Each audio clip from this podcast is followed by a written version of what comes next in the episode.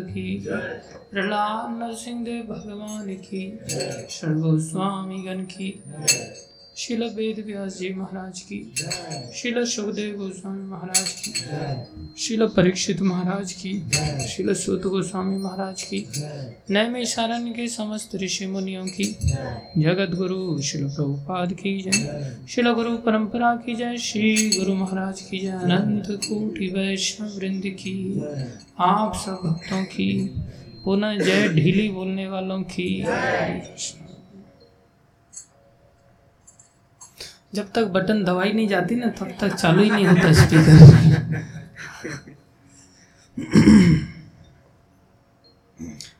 ओम नमो भगवते वासुदेवाय। ओम नमो भगवते वासुदेवाय। ओम नमो भगवते वासुदेवाय।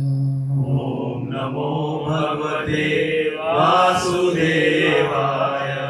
ओम नमो भगवते वासुदेवाय। ॐ नमो भगवते वासुदेवाय। नारायणं नमस्कृत्यं। नारायणं नमस्कृत्यं नरं चैव नरोत्तमं नरं चैव नरोत्तमं देवीं सरस्वतीं व्यासं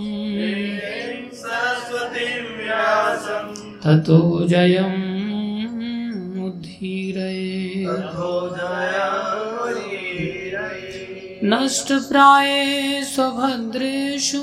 नष्टप्रायेषु भद्रेषु। नित्यं भागवत सेवया। भागवत उत्तम श्लोके। भक्तिर्भवती नैष्ठिकी।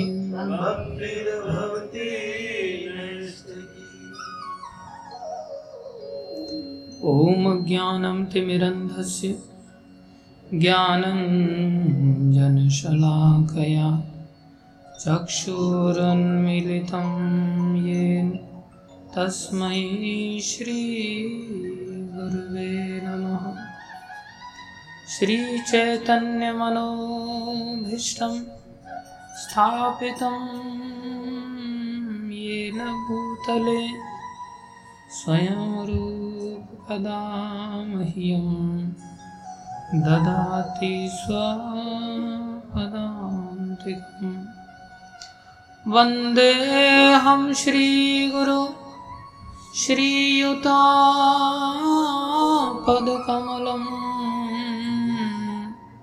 श्रीगुरुन् वैष्णवांश श्रीरूपं साग्रजातं सहगना रघुनाथान्वितं तं सजीवं साद्वैतं सावधूतं परिजनसहितं कृष्णचैतन्यदेवं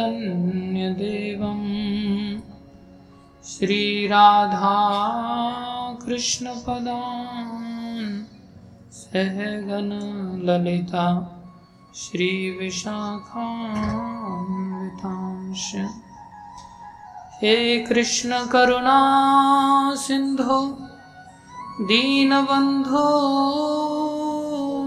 जगत्पते गोपेश गोपीककान्त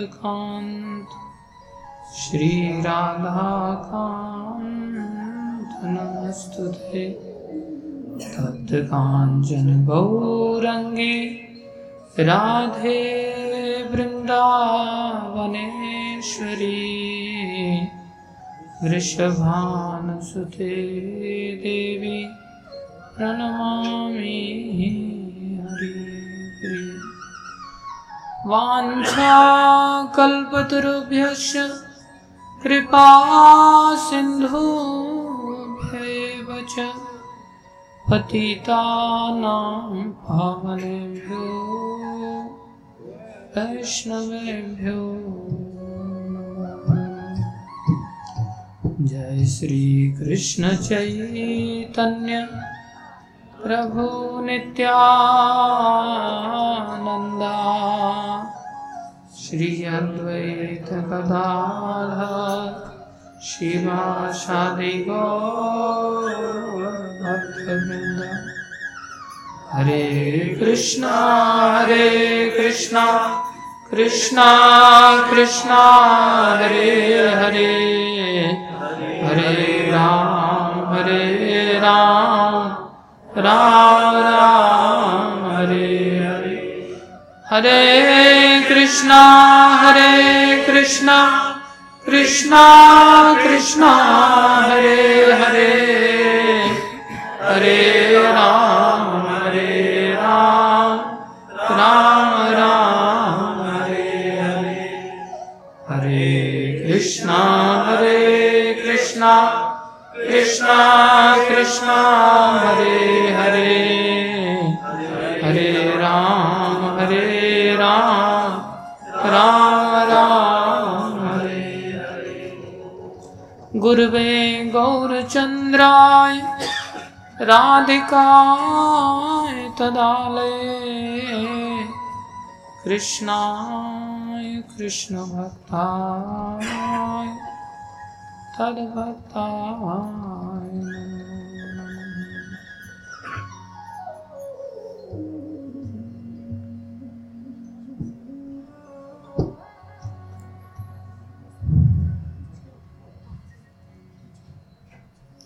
हरे कृष्णा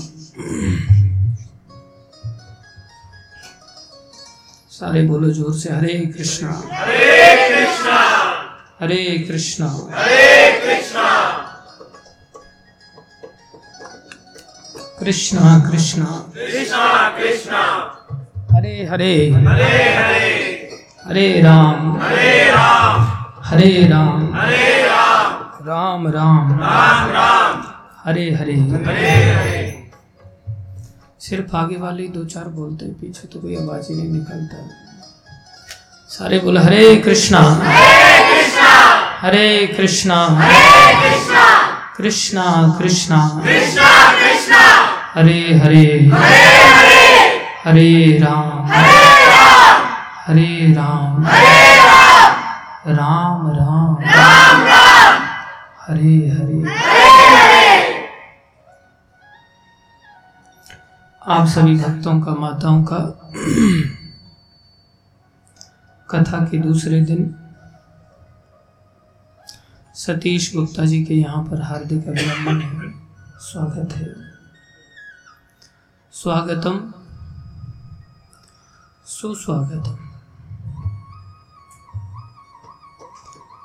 गुरु वैष्णव की दया से जो कुछ कहें कृपा करके इन बातों को बहुत ध्यान से श्रवण कीजिए। वास्तविकता तो ये है कि जो मनुष्य शरीर हमें मिला है ये इन्हीं बातों को सुनने के लिए मिला है। कब सुन लेना चाहिए था इन बातों को? जब हम गर्भ में थे, तभी सुन लेना चाहिए था। लेकिन बहुत देर हो गई। फिर भी कहावत है देर आए, दुरुस्त है दुरुस्त तब माने जाएँगे जब सुन लेंगे। इसलिए कृपा करके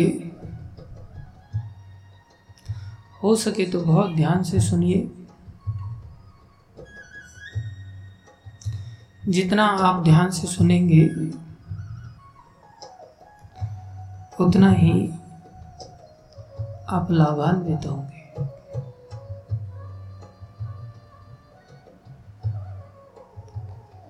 चिंतन का बहुत बड़ा महत्व होता है। ये रास्ता सुनने का ही रास्ता है।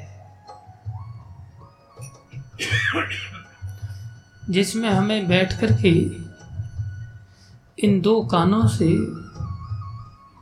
अधिक से अधिक सुनना है। भगवान ने भी ऐसा विधान किया है। कान दो दिए हैं, मुँह एक दिया है। जिससे ज़्यादा बोलो, कम सुनो। इसलिए क्या? मुँह कितने हैं? मतलब ज़्यादा बोलने के लिए, कम बोलने के लिए। कम। कान कितने हैं? कम सुनने के लिए, ज़्यादा सुनने के लिए। ज़्यादा हम क्या करते हैं? हाँ उल्टा करते हैं, उल्टा करते हैं। ये श्रवण करने के लिए ही मनुष्य शरीर मिला है। हम कितने भी बड़े क्यों न हो जाएँ हिरण्य कश्यप इतना शक्तिशाली बन गए थे कि हमारे हाथ में तो एसी का रिमोट होता है टेम्परेचर कम ज़्यादा करने का। उनके हाथ में सूर्य का ही रिमोट था। पूरे ब्रह्मांड का रिमोट उनके हाथ में था। सूर्य को कहते थे 26 डिग्री से ज़्यादा नहीं। सेट कर देते थे। ऐसे हिरण्य कश्यपु ने अपने प्रिय पुत्र प्रहलाद को गोद में बिठाया। पूछा, प्रहलाद, सबसे अच्छी बात तुमने क्या सीखी है? तब प्रहलाद ने यही बात बताया। श्रवणम, कीर्तनम, विष्णु स्मरणम, पादसेवनम् अर्चनं, वन्दनं, दास्यं, साख्यम् आत्मनिवेदनम हे पिताश्री मैंने सीखा, सुनना चाहिए, कीर्तनम कीर्तन करना चाहिए। किसका? भगवान विष्णु का।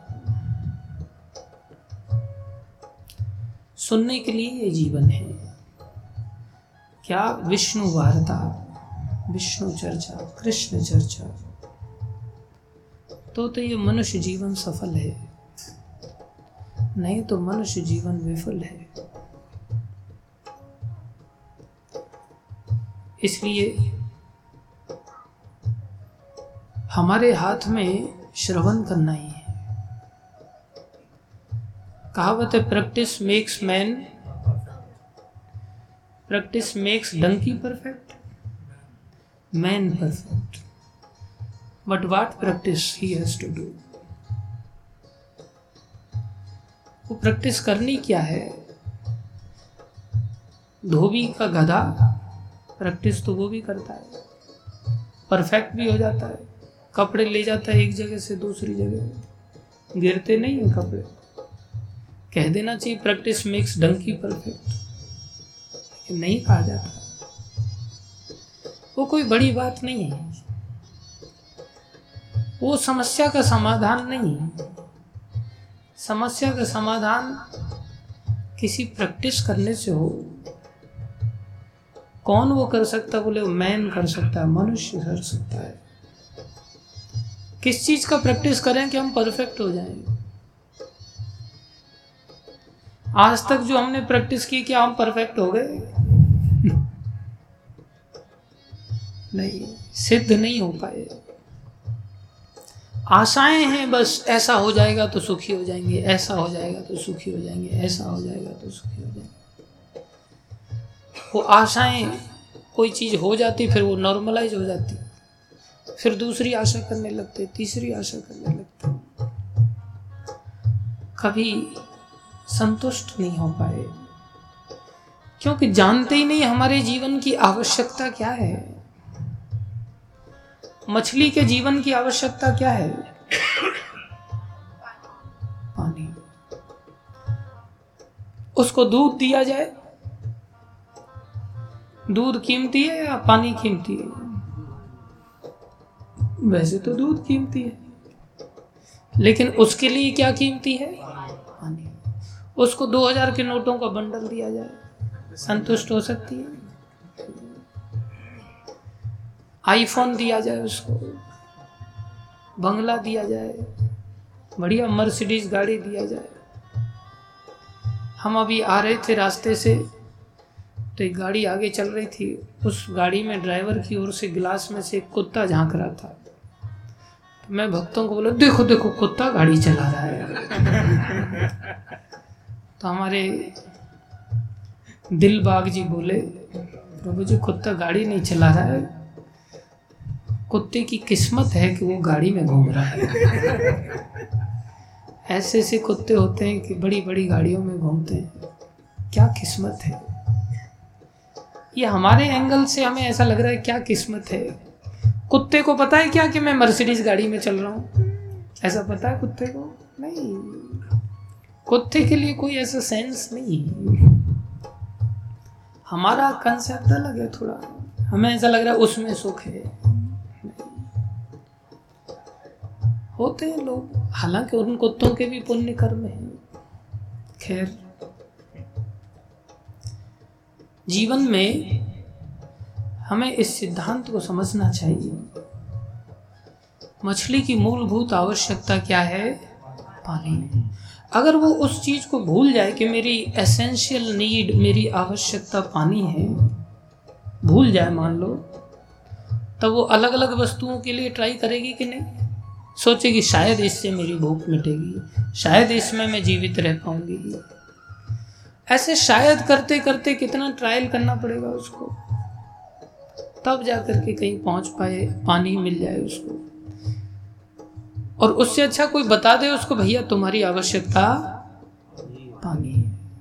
ट्रायल क्यों कर रहे हो अलग अलग चीज़ों पर? पानी ले लो। तो अच्छी बात है, बुरी बात है, बताना। उसने सुनना चाहिए कि नहीं? सुन लेना चाहिए। जैसे हिरन है, रेगिस्तान में रेत के ऊपर जब सूर्य का प्रकाश पड़ता है तो रेत चमकता है। ऐसा चमकता है कि पानी का भ्रम हो जाता है उसमें उसे क्या कहते हैं? मृग तृष्णा नहीं, मिराज। तृष्णा तो मृग के अंदर है। उसे मिराज कहते हैं। दूर से पानी दिखता है। होता पानी नहीं। गाड़ी चलाते समय भी रोड पे दिखता है कि नहीं कभी कभी दिखता है ना? पानी जैसा रिफ्लेक्शन ऐसा होता है। वो हिरन उस पानी को देख करके भागता है। लेकिन जैसे ही पानी के नज़दीक पहुँचता है, पता चलता है पानी वहाँ है। पानी दूर दिखता है। उसको कोई भला आदमी बताए, भैया, तुम क्यों पानी की तलाश में से पागलों की तरह भाग रहे हो? पानी नहीं है वहाँ। पानी के लिए कुछ लक्षण होते हैं। कहीं हरियाली देखो, कहीं पक्षी देखो, तब अनुमान लगा सकते हो कि शायद यहाँ पानी होगा। तुम कैसे पागलों की तरह पानी के पीछे भाग रहे हो? उस हिरन को कोई व्यक्ति समझाए, हिरन समझ जाएगा क्या?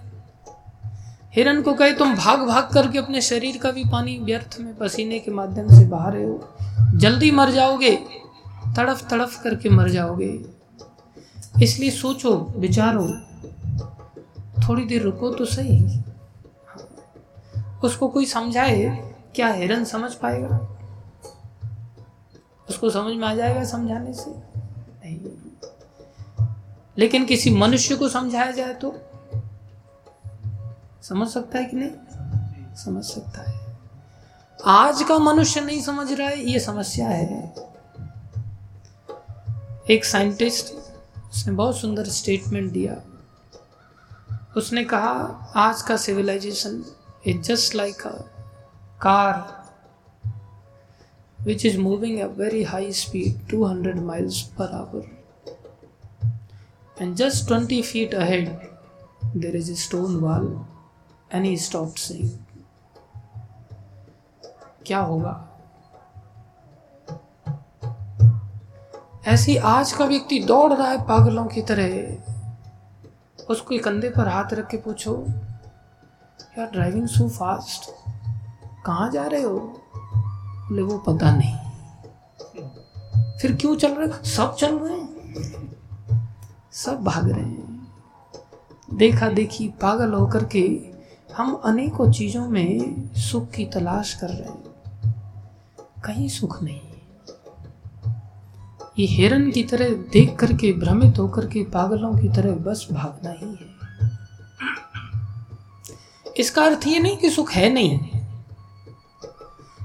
हम जिसमें सोच रहे हैं, उसमें सुख है ही नहीं। हो भी जाए, वो चीज़ प्राप्त भी हो जाए तो भी सुख नहीं मिलेगा।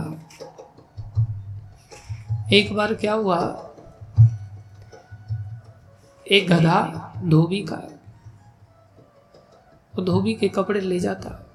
बार बार घर से घाट घाट से घर पे। पहले धोबी होते थे, आजकल तो ये खत्म हो गया है वॉशिंग मशीन आ गया है। तो उसको एक जंगल का गधा मिलता है रास्ते में। तो जंगल का गधा कहता है, उसको देख करके ऐसा लगता है अपनी जाति का आदमी होता है ना, कोई पंजाबी बोले तो एकदम से अपनापन दिखाई देता है। और दसो। एक शब्द बोलते ही आदमी एकदम प्रसन्न हो जाता अपना आदमी तो धोबी का गधा जंगल का गधा आपस में मिले, जंगल का गधा देखता है अपना ही जाति का है। लेकिन देखा, इसकी पीठ पे इतना बोझ क्यों लदा हुआ है? तो पूछता, अरे दोस्त, तुम क्या कर रहे हो? कहाँ जा रहे हो? तो देखा ही नहीं दे रहा है, मेरा मालिक है। लेकिन तुम इतना बोझ क्यों लाद करके ले जा रहे हो? मेरे को देखो, क्या आज़ादी है। वो कहता है, ठीक है, लेकिन मेरा मालिक मुझे घास देता है दो वक्त की। बस, दो time twenty four hours twenty four by seven all times I am also getting grass here हर समय मेरे लिए घास उपलब्ध है। तुम कौन सी विशेष घास खाते बोले, मैं तो सूखी घास सूखी? मेरे को देखो। जंगल चारों तरफ़ हरी घास। क्या सूखी घास खाता है? छोड़ ये सब। आ जाओ।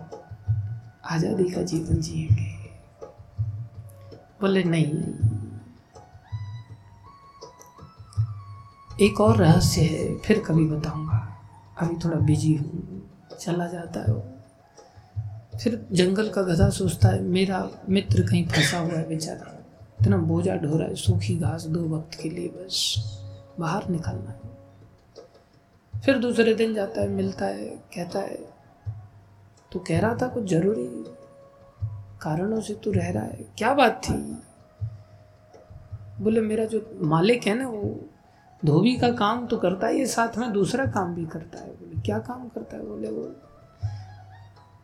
वो जादूगरी का काम करता है। बोले अच्छा तो उससे तेरा क्या लेना देना है? तुम आओ बाहर, बोले, नहीं, रात को वो जाता है, मेला लगाता है, दो पोल बांधता है, उसमें रस्सी बांधता है, उसकी बेटी है जवान तो? बोले, उस पर चढ़ जाती है, उसको रस्सी पार करनी होती है, बिना गिरे।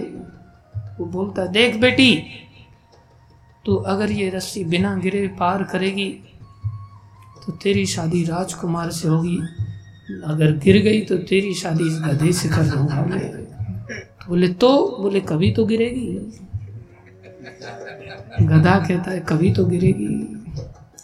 तो जंगल का गधा कहता है अरे गधे कभी गिर भी जाए तो, तो कह ही रहा है। वास्तव में तेरे से शादी उसकी होने वाली नहीं। वो सपने देख रहा है कभी तो गिरेगी। संसार ऐसा ही है। हम संसार में सुखों को सपना बना करके जीते हैं। और सपना सच हो भी जाए ना तो भी उस वस्तु में सुख है ही नहीं। हमारे लिए एसेंशियल वस्तु क्या है वो हमें समझना चाहिए। एक बालक के लिए एसेंशियल क्या है खिलौना या उसकी माँ? कठिन प्रश्न पूछ लिया मैंने। इतना कठिन दोनों क्या खिलौना माँ की पूर्ति कर सकता है? लेकिन माँ खिलौने की पूर्ति कर सकती है कि नहीं? तो फिर दोनों में से क्या एसेंशियल हुआ? माँ बिना खिलौने के भी खिला सकती है। हाँ आलसी माँ होगी तो खिलौना पकड़ा के जाएगी। हाँ मोबाइल पकड़ा देते हैं। बच्चे मोबाइल को खेलते रहते हैं। बाद में मोबाइल छीनना मुश्किल हो जाता है।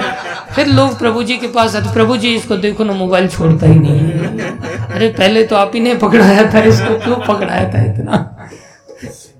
बहुत कठिन हो जाता है। इसलिए बच्चा खिलौना खिलौना चिल्लाए तो आ जाएगा क्या उसके पास? आम आम चिल्लाए तो आ जाएगा क्या?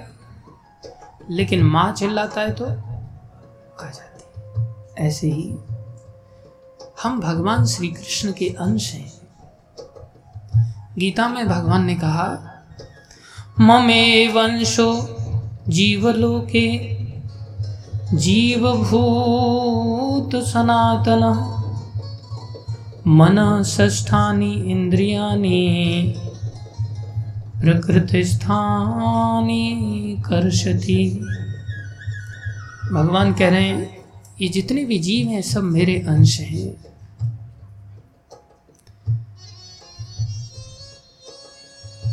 हम सभी भगवान के अंश हैं।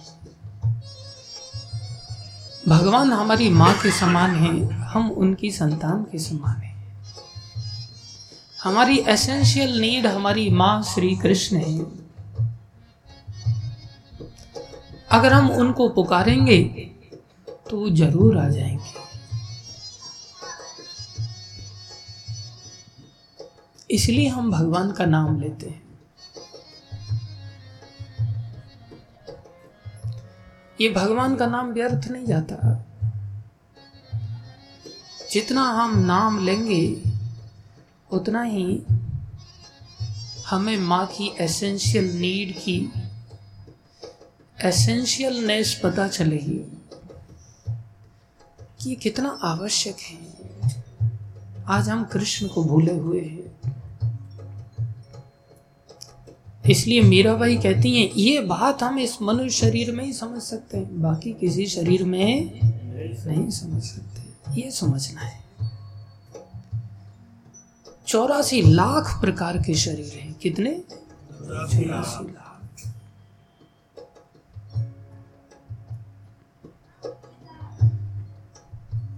दस लाख प्रकार के अलग अलग संख्याएँ जीवों की। जलजा नव लक्षानी, नौ लाख प्रकार के पानी के जीव हैं, जो पानी में पाए जाते हैं। स्थावरा, लक्ष, विंशति, जो पेड़ पौधे हैं, बीस लाख प्रकार के पाए जाते हैं। उनमें भी हमारे जैसी आत्मा होती है। हम शरीर नहीं हम आत्मा हैं। ये सबसे पहली शिक्षा है। प्राइमरी एजुकेशन है इस आध्यात्मिक जगत की। स्थावरा लक्ष्य विंशति बीस लाख प्रकार के वनस्पतियाँ पेड़ पौधे पाए जाते हैं। कितने हो गए? नौ लाख प्रकार के।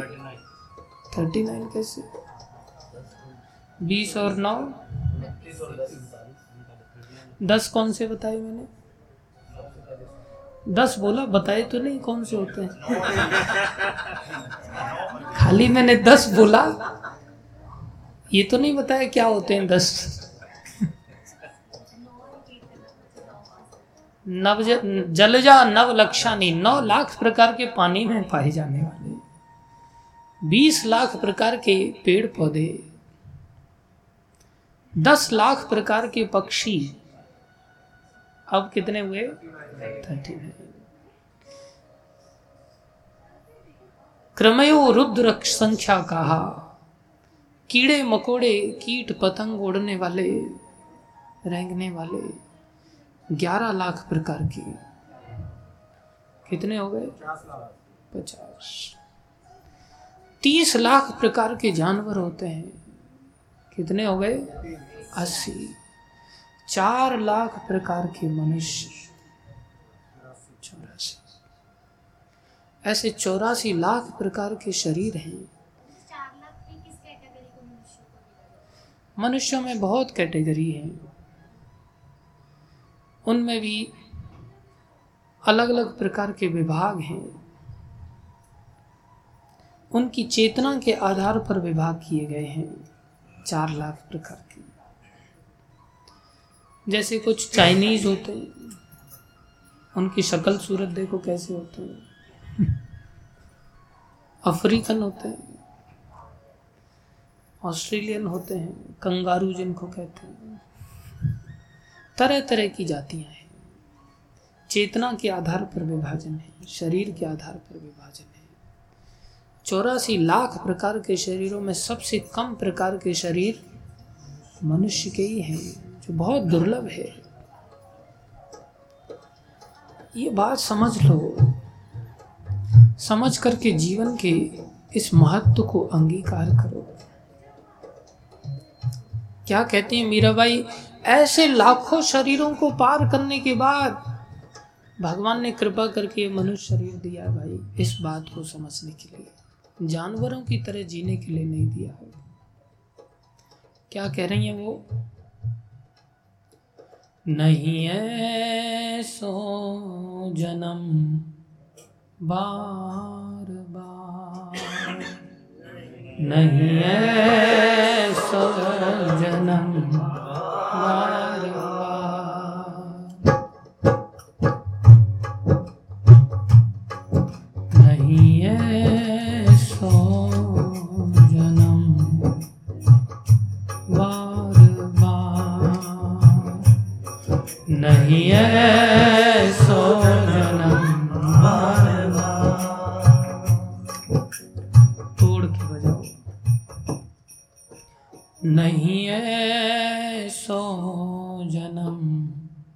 बार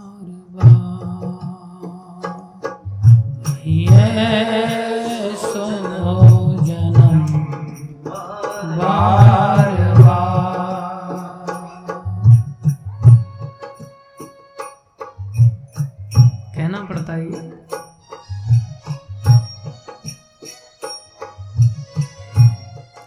क्या कहती हैं वो?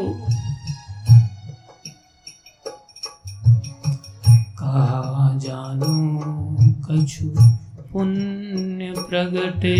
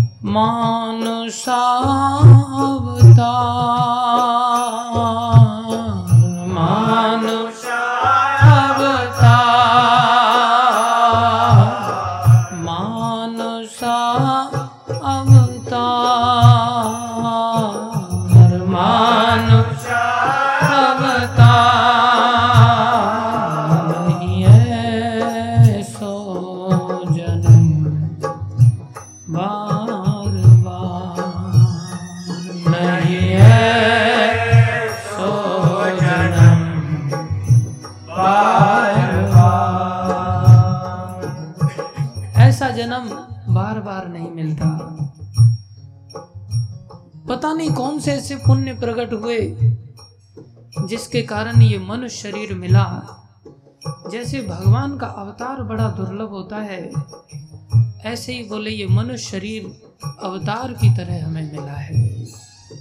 हमारा अपना उद्धार करने के लिए। समझना चाहिए। क्या कह रही आगे? समस्या भी है इस मनुष्य शरीर के साथ। क्या? बढ़त छिन छिन, घटत पल पल बढ़त छिन छिन, घटत पल पल बढ़त छिन छिन, घटत पल पल बढ़त छिन छिन, घटत पल पल जात न लागे बार जात न लागे बार जात न लागे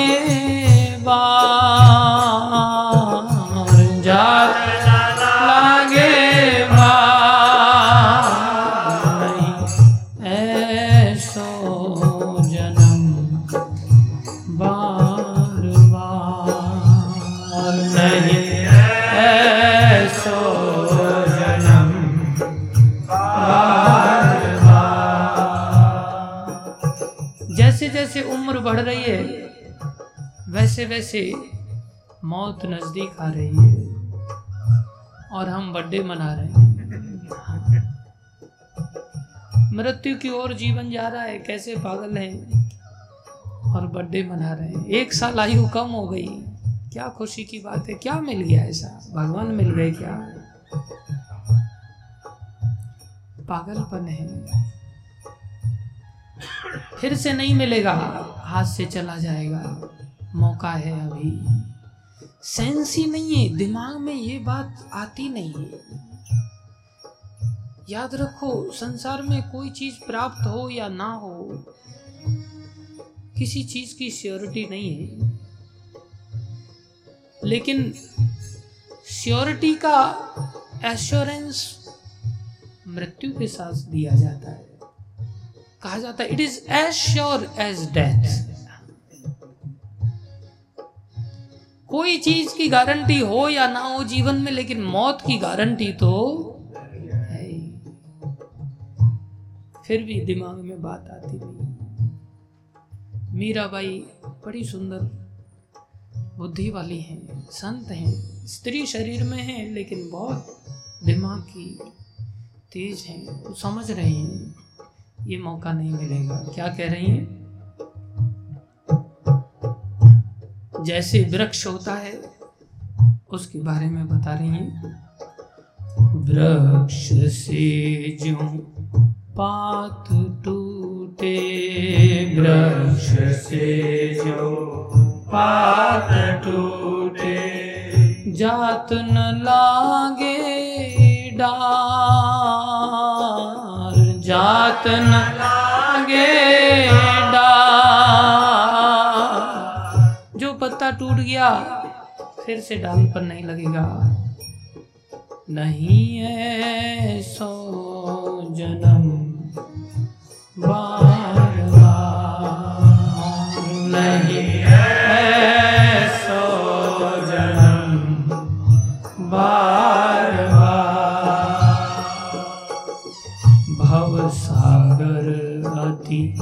ज़ोर कहिए भव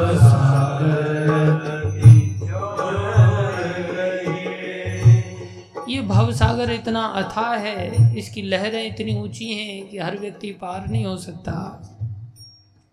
कठिन है, क्या कहा है? अनंत ऊँची धार अनंत ऊँची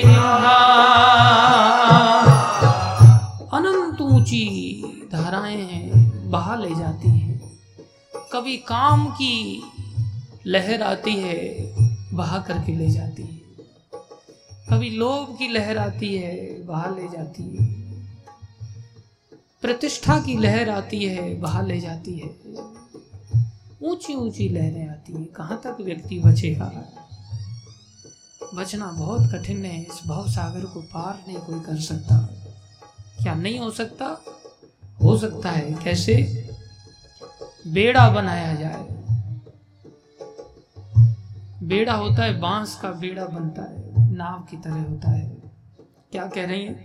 राम नाम का बाँध बेड़ा, राम नाम का बाँध पीछे बोलना है, साथ में नहीं। उतर परली पार, उतर परली पार। उतर जाओ, मौका है, पार जा सकते हैं। लेकिन भाई, जवानी में ऐसा नशा आ जाता है। धन आ जाता है तो धन का ऐसा नशा। प्रतिष्ठा मिल जाती तो प्रतिष्ठा का ऐसा नशा कौन सोचता है कि हमने पार जाना है? कौन सोचता है मौत आ रही है? कौन सोचता है चौरासी लाख योनियों के चक्र में फिर से चले जाएँगे, दोबारा कभी लौट के नहीं आएँगे? सब छोड़ के जाना पड़ेगा, कोई नहीं सोच पाता। इस भागवत के संदेश से हमने सोचना है, समझना है। समझा रही हैं? उतर परली पार उतर करी पा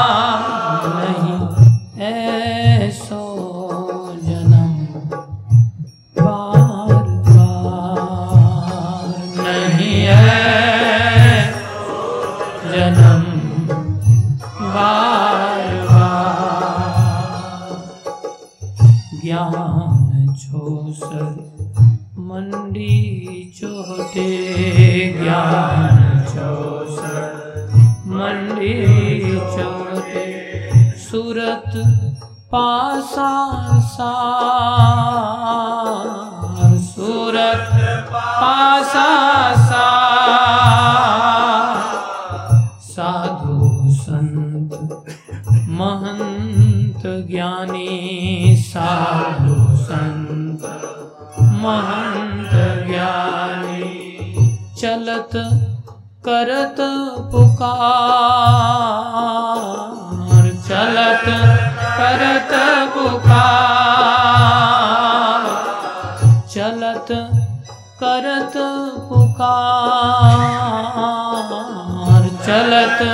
करत पुकार।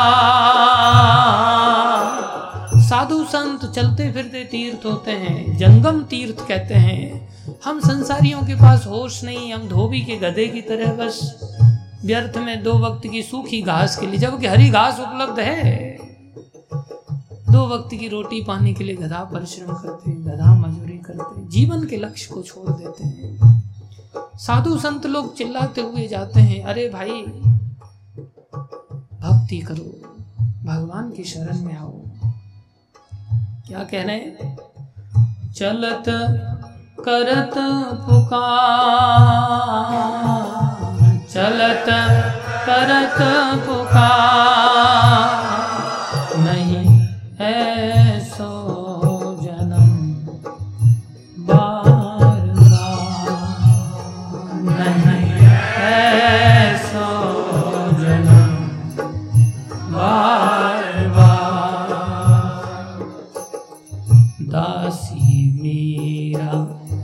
लाल गिरधर। दासी मेरा।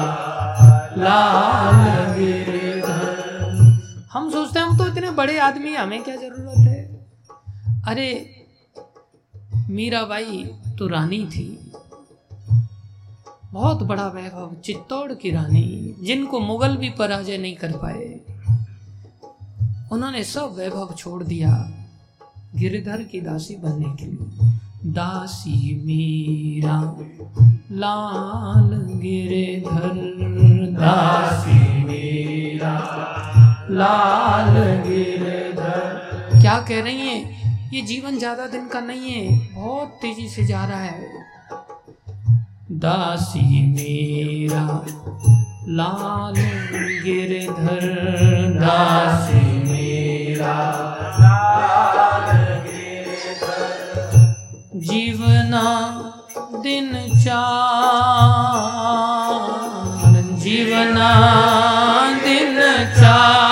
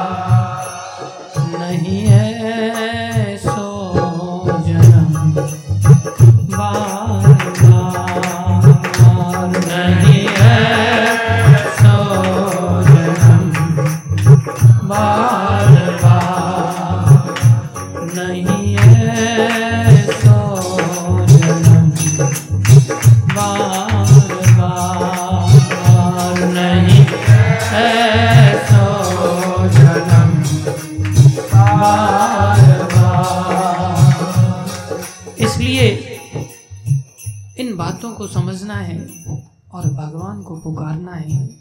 भगवान माँ है, उनका आश्रय लेना है।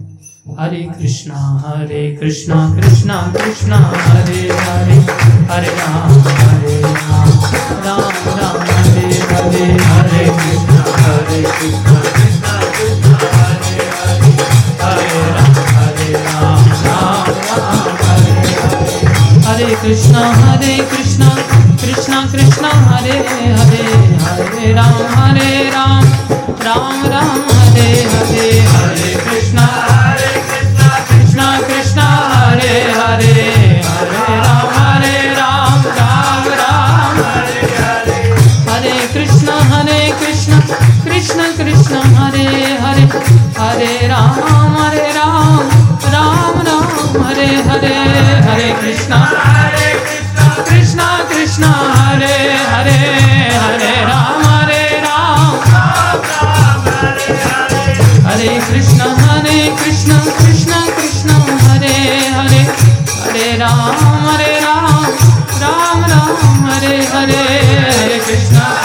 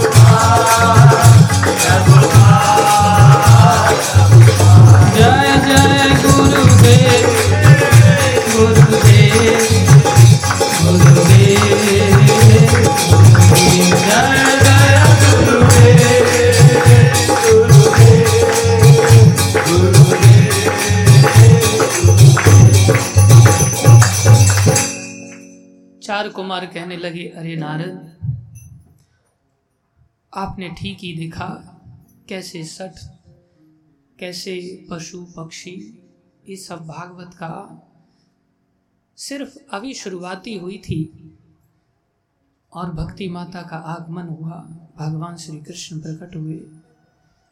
क्योंकि भगवान का वचन है, भगवान खुद कहते हैं, ना हम वसामि वैकुंठे योगिनाम हृदय न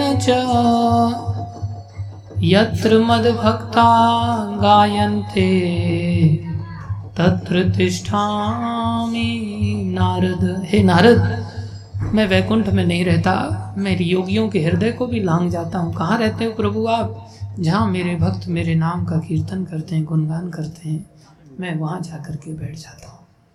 कल हमने देखा कैसे चार कुमार, कैसे भक्ति माता, ज्ञान वैराग्य बड़े बड़े ऋषि, मुनि आदि, ये सब साधारण नहीं थे। ये सब धावन तो दौड़ करके आए इस भागवत कथा को सुनने के लिए। धीरे धीरे भी आ सकते थे। दौड़ के क्यों आए? भागवतम का एक एक श्लोक छोड़ने योग्य नहीं पढ़ना चाहिए, समझना चाहिए। दौड़ के इसलिए आए कि कहीं भागवतम का कोई अंश छूट न जाए। ऐसी रुचि थी उनके अंदर। ऐसी हमारे अंदर रुचि नहीं, हम अभागे हैं, क्या करें? फॉर्मलिटी के लिए हम सुनते हैं कई बार। चार कुमार कहने लगे, इसमें कोई आश्चर्य की बात नहीं है। नारद, इससे पहले भी एक बार घटना घटी है। तुंगभद्रा नदी के किनारे एक नगर में आत्मदेव नामक ब्राह्मण रहा करते थे। ये ब्राह्मण बड़े तेजस्वी थे, बहुत ज्ञानी थे, विद्वान थे। जगह जगह लोगों के पास जाकर के अलग अलग प्रकार के ज्योतिष शास्त्र आदि इन सभी के कार्यक्रम करते थे। उसके कारण बहुत सारा धन था। ब्राह्मणों को बहुत धन मिल जाता है। बहुत धन था, इनकी पत्नी थी। उस पत्नी का नाम धुंधुली था। धुंधुली कैसी थी? बोले, लोक वार्ता रथा ये संसारी बातों में बहुत रुचि दिखाती थी। संसार की बातें, एक दूसरे, परिवार की बातें, कृष्ण चर्चा नहीं करती थी। कैसी थी? लोक वार्ता रता क्रूरा, प्रायशो बहुजल्पिका बहुत ज़्यादा ही बातूनी थी। माताएँ बुरा नहीं मानना, जहाँ माताएँ चार इकट्ठी हो जाती हैं, वहाँ बहुत शोर चालू हो जाता है। एकदम से बातें बहुत ज़्यादा बनने लगती। बहुजल्पिका और कैसी थी? शूराच ग्रह कृत्यु घर के काम को तो बहुत अच्छी तरह से कर लेती थी। कृपना, कलह, प्रिया, कंजूस थी। कभी कोई बुक डिस्ट्रीब्यूशन करने वाले भक्त आ जाते थे तो दरवाज़ा बंद कर देती थी, कहती थी, हमारे घर पे है। कंजूस थी, दान दक्षिणा नहीं करती थी। और कैसी थी? स्ववाक्य स्थापिका। मेरी बात चलनी चाहिए। मेरी बात कटनी नहीं चाहिए। प्राय संसार में ऐसा होता है। पूछने के लिए पूछते अच्छा आज कौन सी सब्ज़ी बनाए? अच्छा तो फूल गोभी बना फूल गोभी खा खा के पक गए फूल गोभी लौकी बना, लौकी बस, रोगियों वाली रहो, लौकी बस, सब रोगी भरे पड़े जैसे घर में, लौकी। अच्छा तो बैंगन। बस कोई दिमाग में कोई अच्छा नाम भी सोचता है क्या? बैंगन बना। मटर पर तो भाग्यवान बनाना ही वो था, तेरे को तो पूछ क्यों रही है फिर? मेरे को क्या स्व वाक्य स्थापिका, अपने वाक्य चलने चाहिए। आखिर में पास तो वही होता है, जो होम मिनिस्ट्री पास करती है। कहते ही हम सब कि हमारी चलती है चलती तो घर में घर वाले की ही है। खैर ये भी ऐसी थी, इसका नाम धुंधली था। ऐसा नहीं कि केवल धुंधली ही ऐसी स्त्री का नाम था, पुरुष भी धुंधला होते हैं, जो अपनी चलाते हैं, वो धुंधला होते हैं। खैर, इनके घर में कोई संतान नहीं थी। संतान नहीं होती तो आदमी इधर उधर प्रयास करता है, पचास रास्ते अपनाता है, बहुत रास्ते अपनाए, संतान नहीं हुई। आखिर में आधा धन खर्च हो गया, फिर भी संतान नहीं हुई। बड़े दुखी हो गए आत्मदेव नामक ब्राह्मण। आखिर में घर छोड़ करके सोचे, इससे अच्छा तो आत्महत्या कर लेते हैं। व्यक्ति कई बार किसी वस्तु से जब ज़्यादा ही अटैच हो जाता है तो सोचता ये मिलेगी तो ही जीऊँगा, नहीं तो मर जाऊँगा। शुरुआत में आदमी ऐसा ही सोचता है, अगर ये मिल जाए तो मेरी लाइफ बन जाए। नंबर सेव करता लाइफ्स नंबर बाद में चल करके सेव करता है। वाइफ्स नंबर फिर सेव करता है होम फिर सेव करता है रॉन्ग नंबर दुखी हो जाता है बेचारा कई बार। होता है। शुरुआत में कहाँ वो मर रहा था, एकदम से जी नहीं पा रहा था। अटैचमेंट ऐसी होती है, एक दिमाग में बात बैठ जाती है, क्योंकि भागवत कभी सुनी नहीं ना। बचपन से पता ही नहीं क्या चीज़ के लिए ऐसी अटैचमेंट होनी चाहिए, किस चीज़ के लिए ऐसी हैंकरिंग होनी चाहिए। छोटा बच्चा तो पॉलीथिन के लिए ही मरने लगता है। ये पॉलीथिन मेरे को नहीं मिलेगी तो मैं मर जाऊँ, या तो इसको छीन लो इसे लेके मेरे को दे दो। छोटे बच्चे कितने, छोटी बुद्धि के होते हैं। इसलिए बचपन से ही ये शिक्षा देनी चाहिए, किसके लिए मरना चाहिए, सीखना चाहिए। चले गए। एक सरोवर के किनारे सोचे कि अभी कूदूँगा। अभी कूदना इतना आसान भी तो नहीं होता भाई। पचास बार सोचता है। वहाँ पर ये एक सन्यासी महाराज थे जो भजन कर रहे थे। हरे कृष्णा हरे कृष्णा कृष्णा कृष्णा, हरे हरे। हरे राम हरे राम राम राम, हरे हरे। भक्त लोग दयालु होते हैं। भक्त देखते हैं, चेहरे लोगों के बड़े उतरे रहते हैं संसार में प्राय। हम देहरादून में थे, किताब वितरण कर रहे थे पलटन बाज़ार में। तो भगवत गीता बांट रहे थे। अचानक से एक व्यक्ति दौड़ा दौड़ा चलाया। तो मेरे को लगा, ये किताब लेगा? तो मैं भी खुश हो गया। लीजिए लीजिए, भगवत गीता देखिए। बोले, नहीं नहीं, मैं भगवत गीता लेने नहीं आया बोले फिर किस लिए आए मेरे पास तो यही है। बोले, नहीं नहीं, मैं आपकी स्माइल को देख करके आपके पास चलाया बोला, यार, गीता देख लेता थोड़ा। बोले स्माइल में ऐसा क्या था आपको? बोले, नहीं, आप यहाँ रोज आते हैं, मेरे को बहुत अच्छा लगता है।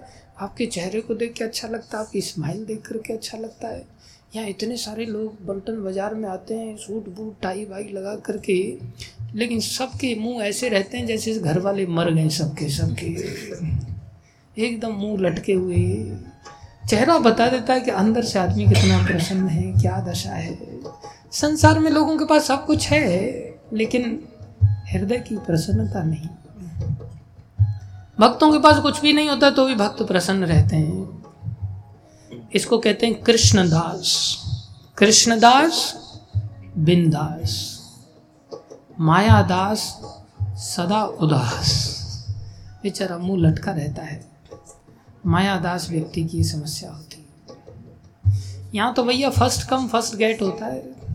आप लोग देर से आ रहे हो तब खड़े रहो उधर समय से आना चाहिए।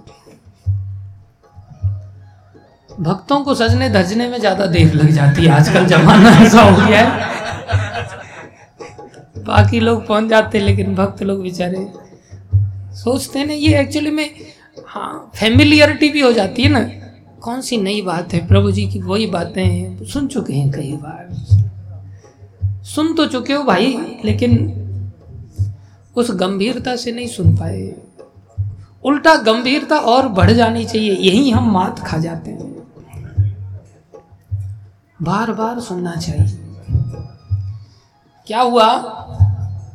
संत वहाँ बैठे हुए थे, भजन कर रहे थे, उन्होंने देखा, चैतन्य महाप्रभु ने आदेश दिया जा रहे देखे, तारे कहो, कृष्ण उपदेश, जो दिखाई दे जाए उसको भगवान के बारे में बताओ कुछ। उन्होंने सोचा, बेचारा दुखी है, लोहा गर्म में थोड़ा हथौड़ा मारते हैं। बुलाया, क्यों, परेशान है यार, भजन करो। बोले, नहीं, मैं इतना परेशान हूँ कि मर नहीं जा रहा हूँ, छलांग लगाऊँगा सीधा क्यों? लेकिन मेरे संतान नहीं तो बोले, क्या दिक्कत है उसमें? संतान पाके सुखी हो जाओगे? कोई सुखी नहीं है संसार में। भूल है तुम्हारी। बोले, कोई सुखी नहीं? बोले हाँ सुखी हैं। कौन? जो बैरागी हैं। संसार से आसक्ति करके कोई सुखी नहीं हुआ आज तक। छोड़ो इस आशा बोले, नहीं नहीं है आपका ये पाठ मेरे दिमाग में घुसता नहीं है। आप अपनी पाठ को अपने पास ही रखो। मैं तो मरने जा रहा हूँ, बचा सकते हो तो मेरे को संतान का कुछ उपाय बताओ। उन्होंने देखा वास्तव में मरने जा रहा है, क्या किया जाए। चलो, अभी लोहा इतना गर्म नहीं है। आने वाले समय में शायद भगवान कृपा करेंगे। संतों के पास आशीर्वाद की शक्ति होती है। उनको किसी ने भिक्षा में कुछ आम वगैरह दिया था? भक्त लोगों का आशीर्वाद होता है। शुभकामनाएँ पर्याप्त होती हैं। उन्होंने उस आम को दे दिया, ले जाओ, पत्नी को खिला देना। पत्नी को खिलाया, ला करके दिया। पत्नी धुंधली थी। दिया। पत्नी सोचने लगी, अरे, इसको खा लेंगे गर्भ रहेगा, पेट बाहर आ जाएगा। कैसे लगेंगे हम? भद्दे लगेंगे। चोर आ जाएँगे। उनसे बचाने के लिए दौड़ नहीं पाएँगे हम। धन लूट के ले जाएँगे, चोर उचक के हम कैसे फिर अपना ऐश मौज कर पाएँगे? ये तो बहुत बड़ा झंझट हो गया। उसकी बहन आई हुई थी। बहन भी लालची थी। उसने कहा, कोई बात नहीं, तू चिंता मत कर। मेरे पहले से गर्भ है। मेरे संतान होगी। मैं वो तुझे दे दूँगी। तू मेरे को बदले में थोड़ा धन दे सब धन के पीछे पागल है। ये पैसा ही सबसे बड़ा पाप है, पता है। शास्त्र कहता है पैसा पापी साधु को, पैसा पापी है, साधु को क्या करता है? छुअत लगावत पाप, छूते ही पाप लगा देता है। दूर करे गुरु इष्ट सो, उपजावे संता। गुरु और भगवान से दूर कर देता है और हृदय में संताप पैदा कर देता है। इसलिए कबीरदास ने कहा कबीरा सब जग निर्धना। धनवंता नहीं कोई। धनवंता सो जानिए। जाके राम नाम धन हो। असली धन तो भगवान का नाम है। उन्होंने दे दिया। ये कहने लगी, मुझे धन दे देना बस। और तब तक तुम नाटक कर लेना, कुछ कपड़े वगैरह लगा लेना नाटक किया। आत्मदेव जी आए, पूछा, आपने वो फल खाया? बोले हाँ खा लिया। आप इतना मरने की स्थिति में आपको आशीर्वाद के रूप में प्राप्त हो उस फल को भला ना खाएँ, ऐसा कैसे हो सकता है? पति लोग सहजता से पत्नियों पर भरोसा कर लेते हैं। ये भी बड़ी समस्या है। करना भी चाहिए। घर चलना मुश्किल हो जाएगा। ये पानी की बोतल देना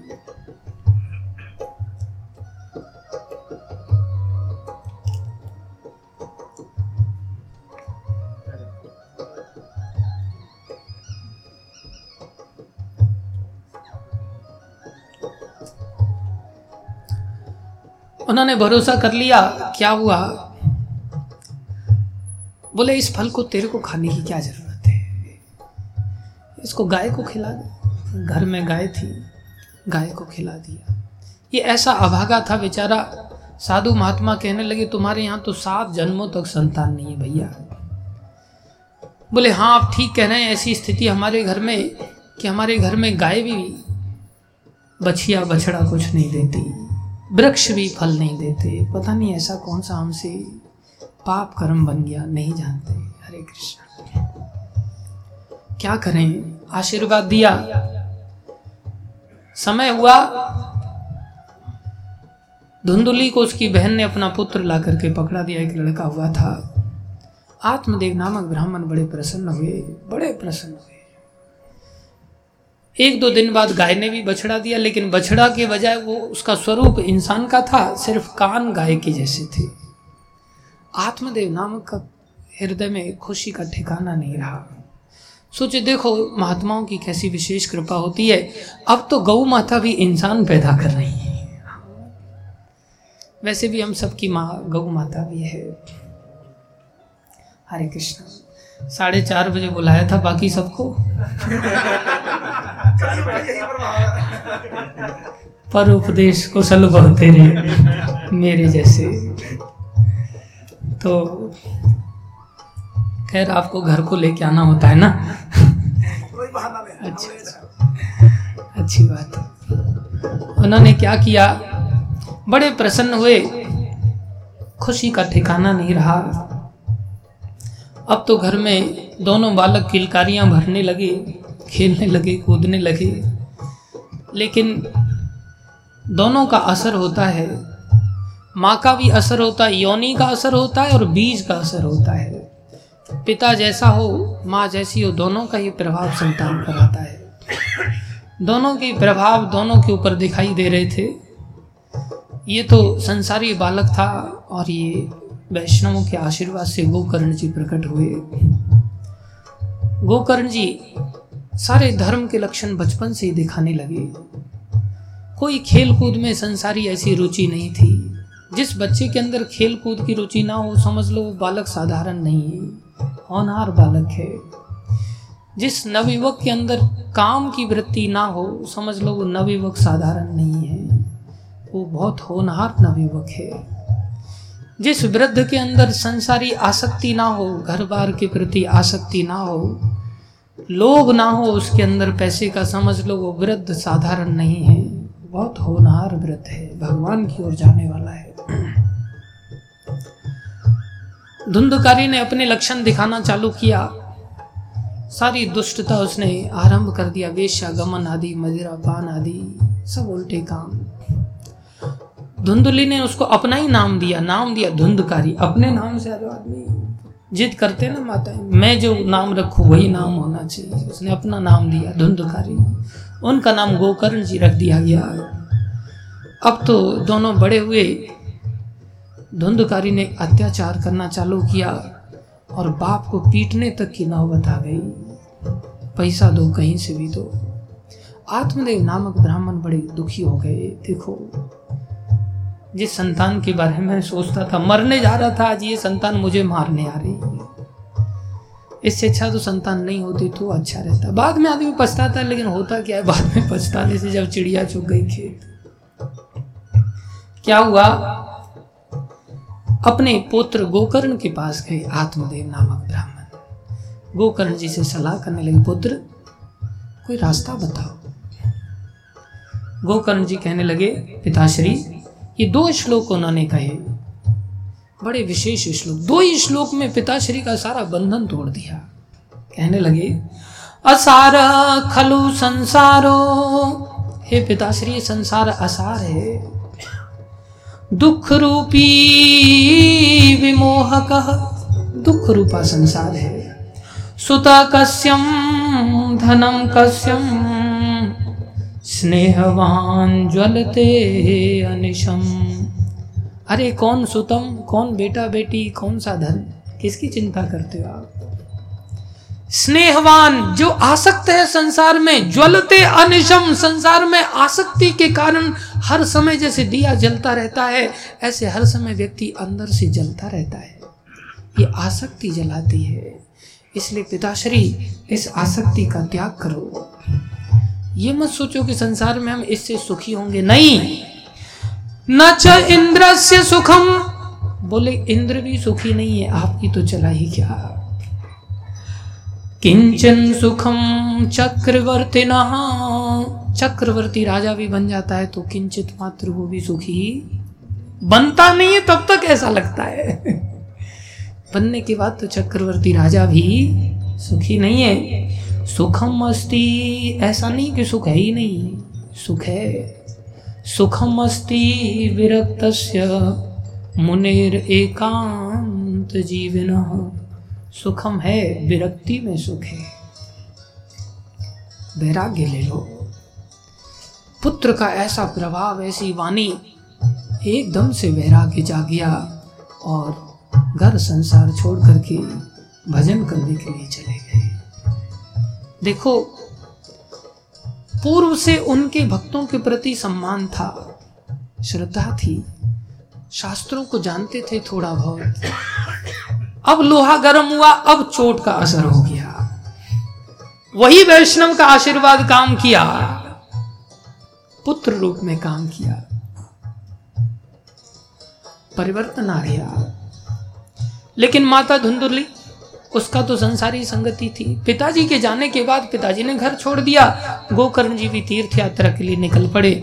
इधर माता अकेली रह गई तो माता के ऊपर वो डंडे लेकर के टूट पड़ा। जो भी धन जितने भी गहने फहने सब लेकर के चला गया। मार पीट करने लग गया। माँ इतनी दुखी हो गई। अब उसको सूझ नहीं रहा है कि मुझे क्या रास्ता अपनाना चाहिए। उसने क्या किया? कुएँ में छलांग लगा करके प्राण त्याग कर दिए जिसके पास कंसेप्ट नहीं होता ना, वो कहीं जा ही नहीं पाता। वो तो अंत में खाली सुसाइड ही करता है बस। और आज कितने लोग सुसाइड करते हैं? क्योंकि प्रचार का अभाव है। लोगों का शुरू से कोई कंसेप्ट ही नहीं, शुरू से कोई शिक्षा ही नहीं। कभी प्राइमरी एजुकेशन जो होनी चाहिए कि हम ये शरीर नहीं, हम जीवात्मा हम हैं कौन? यही प्रश्न का उत्तर नहीं लोगों के पास। हम वास्तव में हैं कौन? यही नहीं, लोग नहीं जानते। हम ये शरीर नहीं, हम आत्मा हैं। लेकिन हर व्यक्ति अपने आप को शरीर से संबोधित करके चलता है। यही दुर्भाग्य है। मैं आपसे प्रश्न करूँ? कोई व्यक्ति कार के अंदर बैठ गया, ध्यान से समझो इस बात को। कोई व्यक्ति कार के अंदर बैठ गया तो क्या वो कार बन गया? आप पाँच किलो का सर ऐसे से हिलाते हो, दस ग्राम की जीव हिला नहीं सकते। दस ग्राम की जीव हिलाया करो थोड़ा सा। नहीं, अब अब क्या बोल रहे जीव नहीं हिला सकते? ध्यान दो। कार के अंदर वो व्यक्ति है। कार के बाहर अब कुछ दिख नहीं रहा है। काले ग्लास हैं। तो क्या कार बन गया वो? कार के अंदर रहते हुए वो कार से अलग है। उसकी सत्ता कार से अलग है। लेकिन अज्ञानतावश मान लो वो भूल गया और अपने आप को उसने इक्वेट कर दिया बराबर कर दिया कार के सोचने लग गया मैं कार हूँ। क्या सोचने लग गया? मैं कार हूँ। तो उसकी फीलिंग कैसी होगी? अभी वो अपना कलर कौन सा मानेगा? कार अगर सफ़ेद है तो, तो आपकी कार ब्लैक है इसलिए आप ब्लैक बोलते जो कार का रंग है ताली बजाओ सब इस बच्चे आप ब्लैक गाड़ी चलाते हैं क्या? अब अपने आप को उस रंग से संबोधित करेगा जो कार का रंग है कार अगर सिल्वर कलर की है तो सोचेगा, मैं सिल्वर कलर का हूँ। कार वाइट है तो सोचेगा, मैं वाइट हूँ। कार काली है तो सोचेगा, मैं काली का मैं काला वास्तव में तो वो कार से अलग है।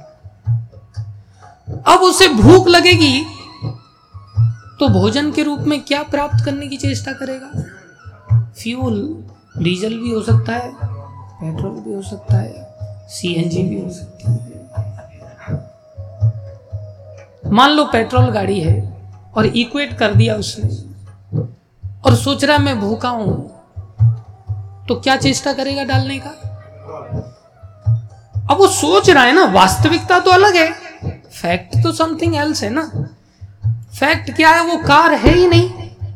तो पेट्रोल डालने से उसकी भूख मिटेगी क्या? लेकिन मेंटल लेवल पर क्या होगा? उसको थोड़ी सेटिस्फेक्शन मिलेगी। क्योंकि मेंटली तो सोच रहा है कि मैं कार हूँ ना। इसलिए सोचेगा, पाँच लीटर पेट्रोल डाल दिया। हाँ अब थोड़ा ठीक लग रहा है। लेकिन थोड़ी देर में उसे क्या फीलिंग होगा? भूख तो फिर उसे हॉन्टिंग करेगी ना। क्योंकि वो तो वास्तव में कार है ही नहीं। फिर वो क्या सोचेगा? लेकिन कंफ्यूजन कार का ही है उसका। सोचेगा, पाँच लीटर मैंने रिलायंस वाले से डलवाया, शायद इसने धोखा किया है। मैं भारत पेट्रोल पंप पे डलवाऊँगा अभी जाकर के सोचता है, भैया, पाँच लीटर और डाल देना। डालने से क्या उसकी भूख मिट जाएगी? कब तक नहीं मिटेगी? जब तक कोई उसको ये न बताए, तुम कार नहीं हो तुम कार से अलग हो। कार के अंदर रहते हुए भी तुम कार से अलग हो। कार का भोजन पेट्रोल है। तुम कार से अलग एंटिटी होने के कारण तुम्हारा भोजन पेट्रोल नहीं है। तुम्हारा भोजन रोटी पानी है। तुम कार को तो पेट्रोल पंप पे भोजन डलवा सकते हो। तुम्हारा भोजन तुम्हें ढाबे पर लेना चाहिए। ये बात जब तक कोई नहीं समझाएगा और वो समझेगा नहीं तब तक वो उसकी भूख मिटेगी? नहीं ठीक ऐसे ही।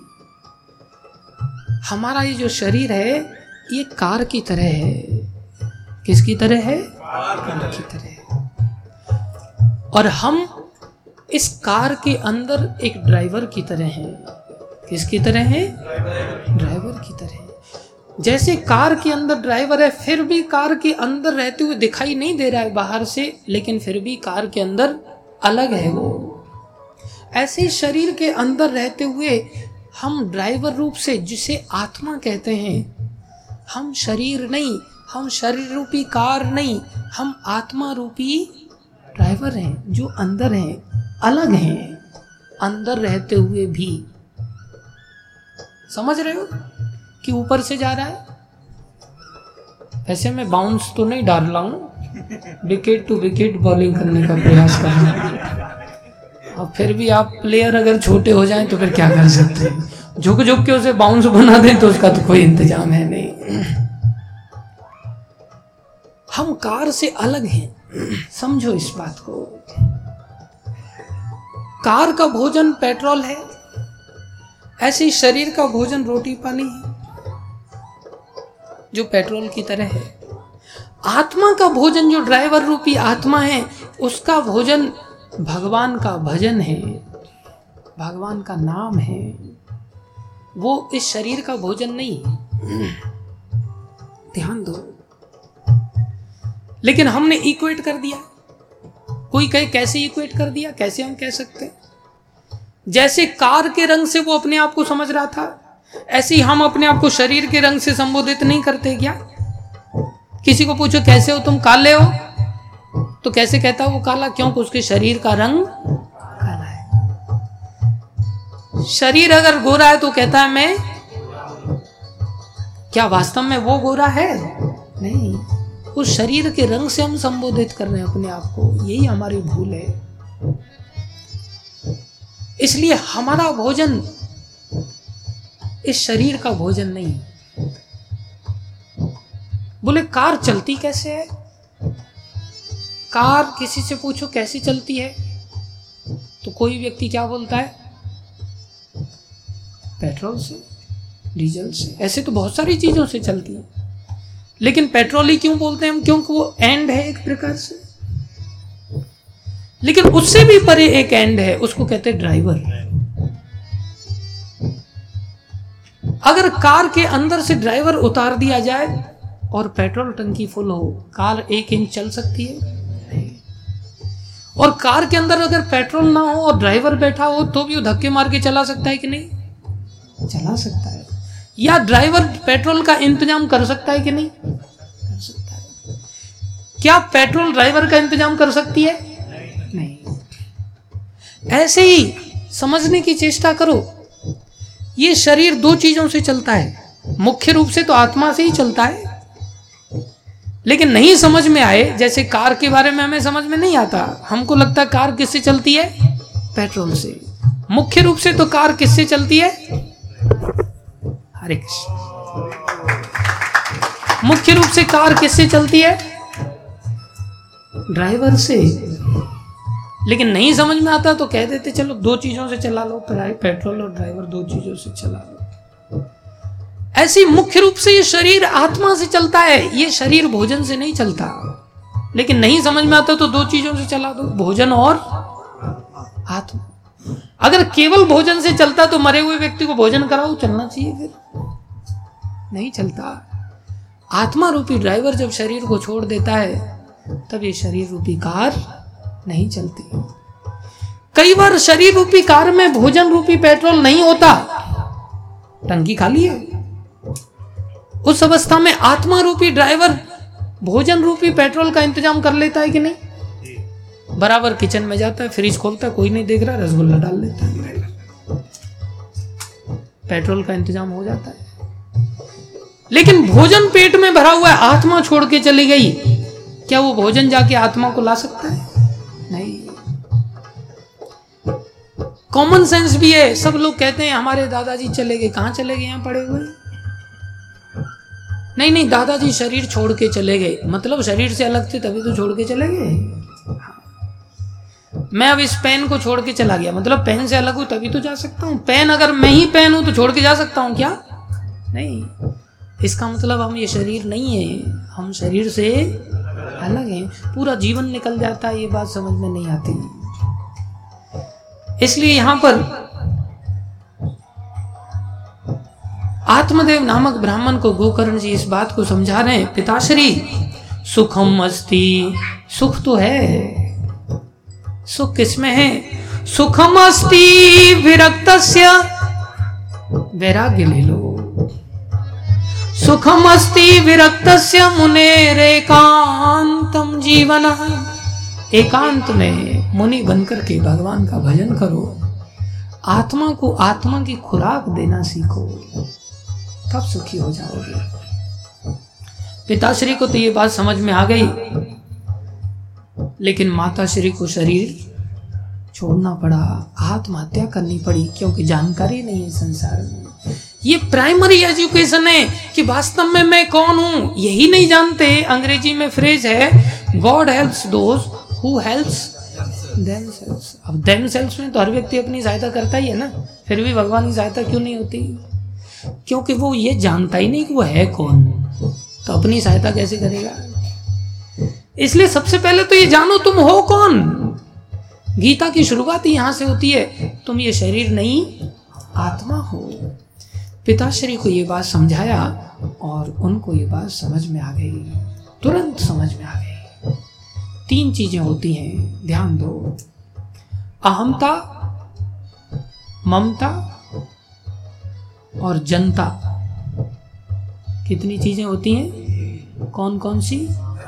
अहमता ममता, ये झूठी हैं।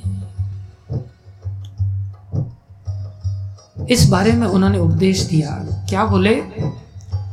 आप इस शरीर को अहम मान रहे हो? अपने आप को शरीर से संबोधित कर रहे हो? ये शरीर है क्या? कह रहे हो, देहे अस्थिर मासुरुधिरे अभिमतिम त्यजम। बोले, ये देह क्या है? हड्डी, मांस, खून? इसका एक पिंड ही तो है। ये शरीर क्या है? हड्डियों का एक पिंजरा है, उसमें मांस है, उसमें खून भरा पड़ा है। त्यजा तुम इस अहंकार को छोड़ दो, अपने आप को महान मत समझो, छोड़ दो। और क्या करो? जाया सुतादिशु पत्नी, पुत्र आदि, सदा ममता विमुच्यम। इनसे ममता छोड़ लो, इनसे ममता खींच लो। और तीसरा जनता। पश्चानिशम जगदिदम क्षण भंग निष्ठम ये संसार जो जगत दिखाई दे रहा है ना, हमको लगता है लोग क्या कहेंगे? अरे, ये क्षण भंग निष्ठम थोड़ी देर में सब नष्ट होने वाला है। कोई यहाँ रहने वाला नहीं, कोई पूछने वाला नहीं। वैराग्य रसिको भव भक्ति निष्ठा वैराग्य लेकर के हे पिताश्री, आप भक्त बन जाओ। ये बात समझाया ये समझने वाली बात है। अर्थात हमें ये जानकारी होनी चाहिए समझ होनी चाहिए। इसी बात को रामायण में भी भगवान राम समझा रहे हैं। सुख कैसे मिलेगा? सुख तो भाई मेरे चरणों में है बाकी संसार में सुख नहीं। क्या कह रहे हैं? गुरु महाराज वर्णन करते हैं।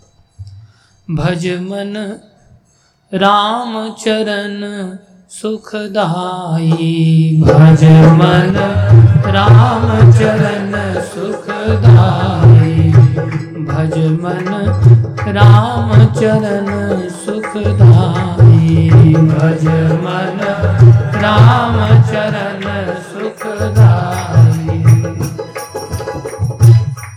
भगवान के चरण ही सुखदाई हैं। संसार में कहीं सुख नहीं है।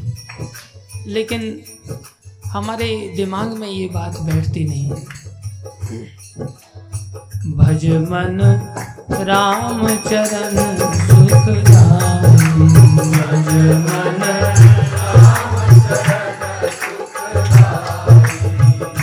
क्या समझा रहे हैं?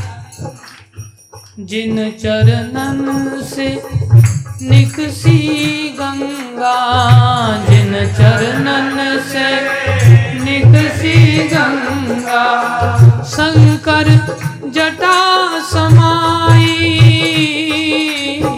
शंकर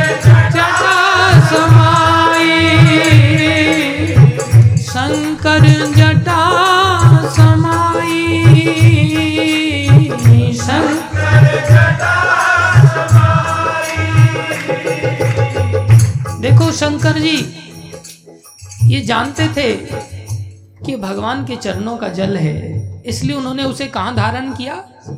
अपने मस्तक पे धारण किया। रहस्य को जानते थे। हम लोग तो नोटों को सर पे धारण करना चाहते जटा शंकरी नाम पर्यो है। जटा शंकरी नाम पर्यो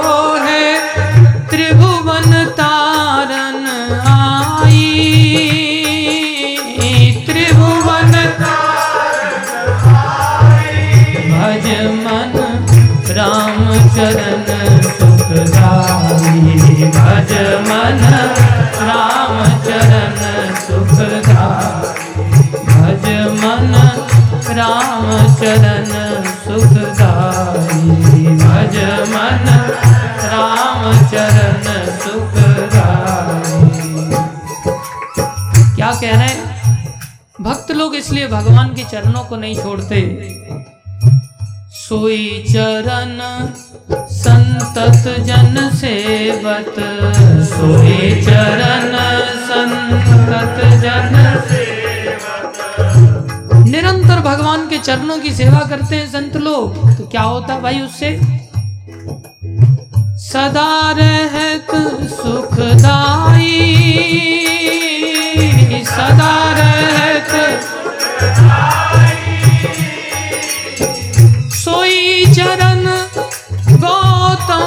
गौतम सोई चरण गौतम ऋषि नारी परश परम पद पाई।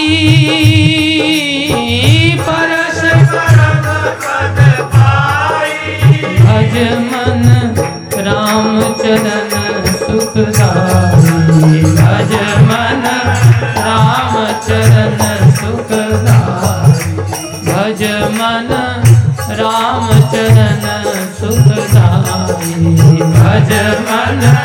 राम चरण सुखदाई भगवान के चरण ही सुख देने वाले हैं भाई। हम मूर्ख हैं ना। बड़े बड़े महान आत्मा, वो लोग इस बात को जानते हैं। भजन बड़ा लंबा है, फिर कभी पूरा सुनाएँगे। आखिरी वाली लाइन सुनाते हैं। शिव सन का दिक और ब्रह्मादिक शिव सन का दिक और ब्रह्मादिक शेष सहस मुख गाई। शेष मुख गाई। शेष सहस मुख गाई।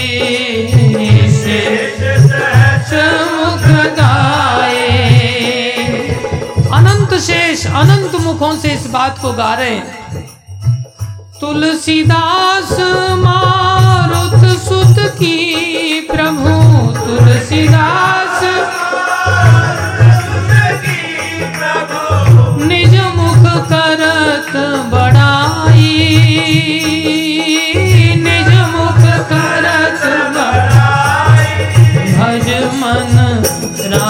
चरण सुखदाई भज मन राम चरण सुखदाई भज मन राम चरण सुखदाई भज मन राम चरण सुखदाई बड़ा सुंदर शब्द है।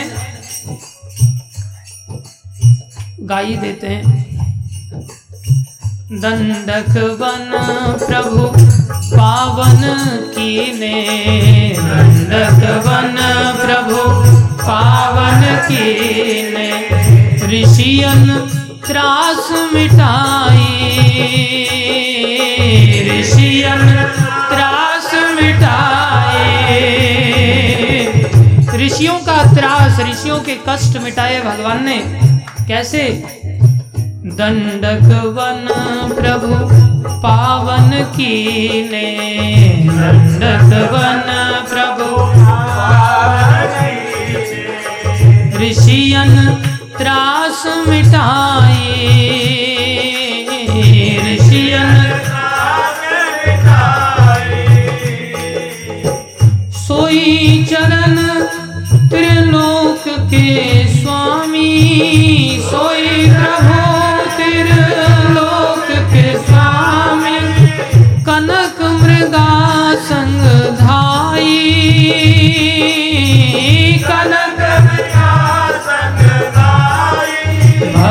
मन राम चरण सुखदाई भज मन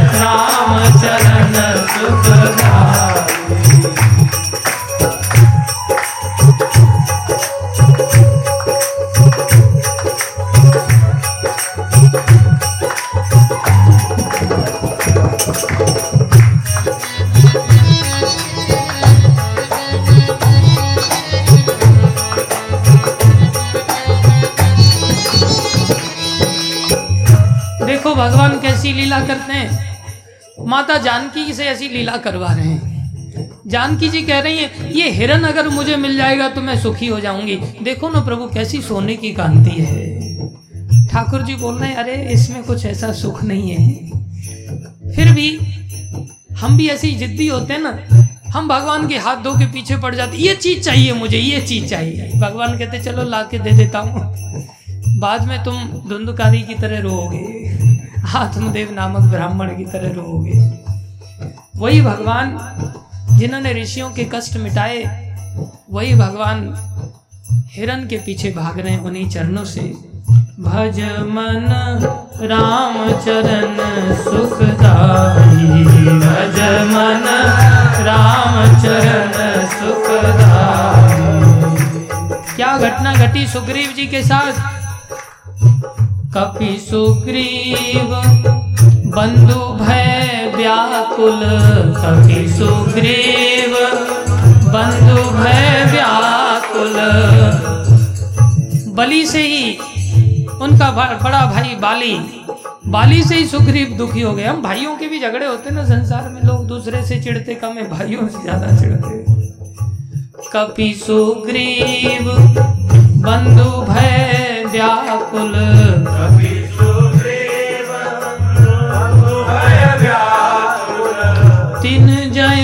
छत्र फेराई तीन जय छत्र फेराई रिपु को अनुज विभीषण निश्चर। रिपु को विभीषण निश्चर। रावण जो शत्रु बना लिया, भगवान को। भगवान ने उसे शत्रु नहीं बनाया। रावण ने भगवान को शत्रु बना लिया। उसका भाई विभीषण, भगवान ने उसको भी शरण ले लिया। रिपु को अनुज विभीषण निश्चर, रिपु को अनुज विभीषण निश्चर।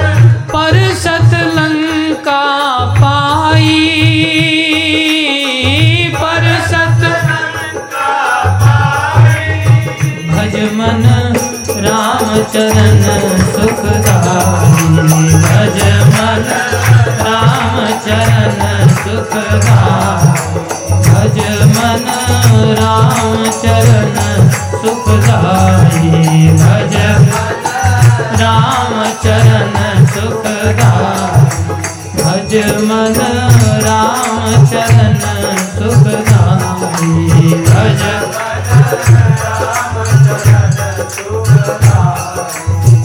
हरे कृष्ण हरे कृष्ण कृष्ण कृष्ण, हरे हरे हरे राम हरे राम राम राम, हरे हरे हरे कृष्ण हरे कृष्ण कृष्ण कृष्ण, हरे हरे हरे राम हरे राम राम राम, हरे हरे। जानकी हमारी तो चलाई क्या, आपकी क्या चलाई? जब सीता माता ही स्वर्ण हिरण की ओर आकर्षित होकर के पछताना पड़ा। ऐसा नहीं करती तो क्यों रावण के द्वारा हरण होता? हम सभी कृष्ण चरण को छोड़ के संसारी जो ग्लैमरस वर्ल्ड है ना, उसकी ओर आकर्षित हो जाते हैं। और भैया, फिर हम सबके साथ भी वही होता है। बाद में अकल आती है। इसलिए बेस्ट तो है केवल कृष्ण चरणों को ही पकड़ने, बस कृष्ण से भी कृष्ण की ही कामना करें। और कोई कामना? फिर भी अकल नहीं आती तो जो भी मांगना है कृष्ण से ही मांगो। किसी और से मत मांगो। बेस्ट तो यही है, आत्मदेव नामक ब्राह्मण को उन्होंने समझाया, पश्य निशम जगदिदम क्षण भंग निष्ठम ये जनता का भी मोह ममता छोड़ दो पिताश्री, त्याग दो, और क्या करो? धर्मम भजस्व सततम त्यज लोक धर्मान सतत ऐसे धर्म का पालन करो जो भागवत धर्म है, जो भगवान की ही सेवा सिखाता है। त्यज लोक धर्मान, संसारी लोक धर्मों को छोड़ दो।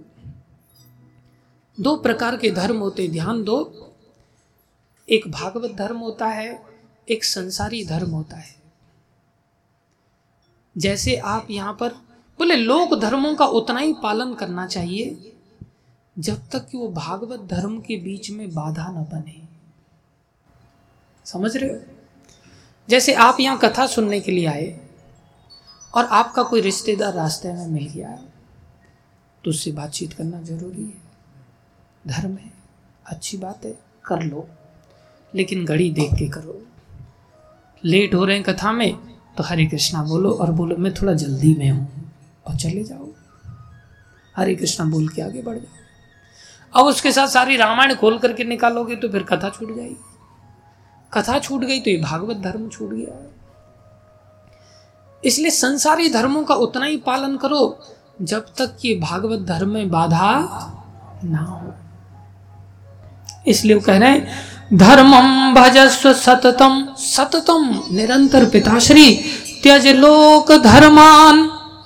लोक धर्मों को छोड़ करके सेवस से साधु पुरुषा, साधु पुरुषों की सेवा करो। जही काम तृष्णाम।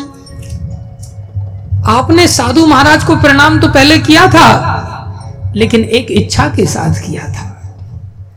अब सेवा करना त्यज काम तृष्णाम? कामनाओं के साथ नहीं, बिना कामना के प्रार्थना करना। और क्या करना? अन्य दोष गुण चिंतमाशुम मुक्ता अन्यों के गुण दोष मत देखना। ये नहीं देखना, वाह, कितना बढ़िया संगीत चल रहा है। सोचने लगे, चलो, अब तो इसी फ़ील्ड में जाना है। ये तो गाड़ी कितनी बढ़िया है। चलो, अब ये गाड़ी चाहिए। कोठी कितनी बढ़िया है। ये कोठी चाहिए। अन्यों के दोष मत देखो, गुण मत देखो, ये संसार छोड़ना ही है तो फिर क्यों झंझट में पड़ना सेवा कथा रस महो नितराम पिबत्वम। भक्तों की सेवा करना और उनसे कथा सुनना, बस ये दो ही काम करना। पिताश्री को असर हुआ। पिताश्री ने अपना जीवन सफल किया। उद्धार को प्राप्त हुए। गोकर्ण जी चले गए थे।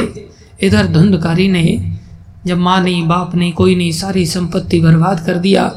अब जो बाहर वेश्यावृत्ति करता था पाँच पाँच वेश्याओं को घर में लेकर के आ गया। अब घर में आज़ादी मिल गई। अब आपूर्ति कहाँ से हो भाई? वेश्यावृत्ति से आसानी से आपूर्ति नहीं होती। हम लातूर में गए थे। एक बहुत बड़ा आदमी था। उसने अपनी कोठी में हमें रखा। हम दो भक्त थे। दूसरे प्रभु जी थे, वो भी मैकेनिकल इंजीनियर थे। तो वो स्नान करने के लिए गए। काफ़ी देर बाद बाहर आए। मैं पूछा, इतना टाइम कैसे लग गया प्रभु? बोले, यार, पता ही नहीं चलता था, पानी कहाँ से आएगा? ऐसा बाथरूम बोले, सब जगह सेंसर ही सेंसर लगे थे। तो होता है लोग, इतना पैसा बर्बाद करते हैं, मलमूत्र के त्याग में। बेकार है। कितनी आसक्ति है कि दो नंबर भी उसी टॉयलेट में उतरता है। कहीं दूसरी जगह निकलता ही नहीं हे। भगवान। आसक्ति है। तो फिर वो चले गए, फिर बाद में हम गए। तो उन्होंने बता दिया था तो हमने देखा बाथरूम, एक बड़ा सा कमरा। और उसमें लाइन लगी थी, क्रीम की, साबुनों की। हमको लगा, ये दुकान है क्या? और जगह जगह सेंसर लगे हुए थे हर चीज़ के लिए। नहा धो के बाहर आए। उसने बड़े नौकर चाकरों से व्यवस्था किया हमारा। हमने उससे पूछा, आप तो बड़े सुखी होंगे। कैसे हैं आप? बहुत सुखी है ना? वो कहता है, मेरे से कोई दुखी दूसरा ही कोई व्यक्ति होगा। मैं बोला, क्यों? ऐसा क्यों कहते हैं आप? बोला मेरा एक लड़का है। वो रोज का पाँच पाँच लाख रुपया खर्च कर देता है एक दिन में। कैसे? बोले, यहाँ से मुंबई जाता है, बॉम्बे से हीरोइन को उठाता है। बड़े घर की लड़कियाँ उल्टे सीधे काम करती हैं, उनको उठाता है। स्विट्ज़रलैंड लेकर के जाता है। वहाँ उल्टे सीधे काम करता है, वापस आता है। एक एक दिन में पाँच पाँच लाख का खर्चा बताता है। आप रोकते क्यों नहीं उसको? उसको मेरे कुछ काले धंधे पता है। मैं उसका मटका फोड़ूँगा, वो मेरा मटका फोड़ूँगा। ऐसी गले की हड्डी फंस गया ये संसार है। ये सब शरीर की वस्तुएँ हैं। शरीर की वस्तुएँ कैसे सुखी कर सकती हैं भाई? आत्मा की वस्तुएँ हमें सुखी कर सकती हैं। हम समझते हैं इस बात को। हमारी एसेंशियल नीड तो पानी है। हम सोच रहे नहीं, पानी तो फ्री का है। फ्री के पानी से हम कैसे सुखी हो जाएँगे? जैसे मछली सोचे, फ्री का पानी है। दूध से शायद हम संतुष्ट होंगे। नहीं। प्राय लोगों को कहो ना कि भाई, ये मीठी गोली है, इससे आपका इलाज हो जाएगा। नहीं नहीं समझता उसको। जब इंजेक्शन लगता है ना, तब उसको लगता है हाँ अब इंजेक्शन लगा ना अब ठीक हो जाऊँगा। चाहे पानी का ही मारा हो, फिर भी व्यक्ति को ठीक लगता है। या बड़ा फ़ीस दे दे डॉक्टर को, या बड़ा बिल बन जाए हाँ अब ठीक हो जाऊँगा। फ्री का इलाज उसे समझ नहीं आता। ये भागवतम फ्री का इलाज है। और सर्वश्रेष्ठ इलाज है। लेकिन ये बात हमें समझ में नहीं आती। ये हमारी एसेंशियल नीड है, इसको हम नहीं समझ पाते। हम संसार में पागलों की तरह भागते इस मोबाइल में नहीं। डबल मोबाइल ड्यूअल सिम वाला चाहिए। अब दूसरा मोबाइल भी ड्यूअल सिम वाला चाहिए। एक इस पॉकेट में, एक इस पॉकेट में। चार चार सिम कार्ड भक्त लोग भी रखते हैं आजकल तो ऐसा दुर्भाग्य। ऐसी इच्छा होती है, कान पकड़े, थप्पड़ मारे खींच खींच करके। लेकिन समझना बहुत कठिन है, खुद ही समझ जाए तो अच्छा है। सेवा, दो ही चीज़ें करो भाई। सेवा करो और कथा सुनो। इतने में सब कुछ आ जाएगा। आपका भोजन भी आ जाएगा। एक बार जगन्नाथ दास बाबा जी कहते हैं, अपने शिष्य को, बिहारी, ध्यान से सुनो कथा। बिहारी आज हम फीस्ट करेंगे। तो जगन्नाथ दास बाबा जी को सोच करके बिहारी सोचते हैं, ये फाफा नंदन के पॉकेट में कुछ है नहीं फीस्ट करेंगे। चलो फीस्ट करेंगे। सोचे पता नहीं क्या फीस्ट करेंगे, लेकर के गए और घने जंगल में पहुँच गए ब्रज में। एक कुएँ पे जाकर के बैठ गए, बोले, चलो अब यहाँ फीस्ट करेंगे। यहाँ क्या फीस्ट है? चूल्हा ना कुछ नहीं। कुलचे कैसे बनेंगे झूले कैसे बनेंगे, यहाँ फीस्ट यहाँ होगी। हाँ बिहारी यही फीस्ट करें। कैसे फीस्ट करेंगे? बैठो, माला ले लो। हरे कृष्ण हरे कृष्ण कृष्ण कृष्ण, हरे हरे। हरे राम हरे राम राम राम, हरे बंद नहीं हुए थे वो। हरे कृष्ण हरे कृष्ण कृष्ण कृष्ण, हरे हरे। हरे राम हरे राम राम राम, हरे पूरा दिन यही बजते रहे। ब्रजवासियों को पता चला, अपने आप इतने व्यंजन ले लेके वो वहाँ पहुँच गए कि वास्तव में संसारी दृष्टि से भी फीस्ट हो गया। उनकी दृष्टि से तो आत्मा का फीस्ट था, आत्मा का भोजन भजन है, इसको कराया जाए, कथा श्रवण कराया जाए। परीक्षित महाराज ने त्याग कर दिया था सब चीज़ों का, यही फीस्ट तो पाया था। इसलिए कुछ नहीं, पिताश्री, क्या करना?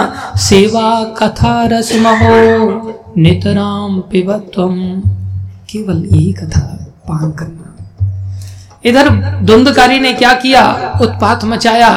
देखो, धन की आपूर्ति नहीं होती, हम बता रहे थे। इतना बड़ा आदमी लातूर में, उसको धन की आपूर्ति नहीं हो रही। ऐसे बर्बाद करोगे तो कहाँ से होगी? उसने एक राजा के यहाँ डांका डाला, बहुत धन लूट करके लाया। वेश्याओं ने देखा, इतना धन पहली बार देखा। शौक लग गया, इतना बड़ा धन। कई बार ज़्यादा धन आ जाता है तो ज़्यादा टेंशन होता है। इसे छुपाएँ कहाँ? रखें कहाँ वेश्या सोचने लगी, पता तो चलना ही है। और पता चल जाएगा तो धन भी जाएगा, ये भी मारा जाएगा, साथ में हम भी मारे जाएँगे। इससे अच्छा धन लेकर के चंपत हो जाते हैं। सारा संसार धन का ही भूखा है, बाकी किसी चीज़ का कोई भूखा नहीं। जितने भी रिश्ते नाते नहीं, सब नोटों तक ही हैं, बस प्राय। सब स्वार्थी हैं। उन्होंने क्या किया? मदिरा पान कराया। और वो मदिरा के नशे में दूध धो करके सो गया। पाँच पाँच वेश्याओं के साथ भोग करना, शारीरिक क्लांति, इतना थक गया मदिरा पान किया इतना नशा, बेहोश होकर के सो गया।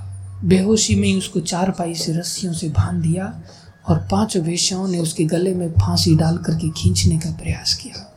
इतना हट्टा कट्टा था, फांसी से मरा नहीं। आखिर में उन्होंने अंगार जो जल रहे थे, जलते हुए अंगार उसके मुँह पर डालना चालू किया, उसके मुँह में भरना चालू किया। एक प्रकार से भून लिया उसको। मर गया वो बेचारा। और वहीं खड्डा खोद करके अंदर गाड़ दिया। अड़ोसी पड़ोसी पूछने लगे, अरे, आजकल धुंधकारी जी नहीं दिखते हैं? हाँ वो परदेश गए हैं धन कमाने के लिए। सुना है वो एक साल बाद आएँगे। चार छः दिन रह करके घर बार छोड़ के चली गई। पैसा बांट लिया।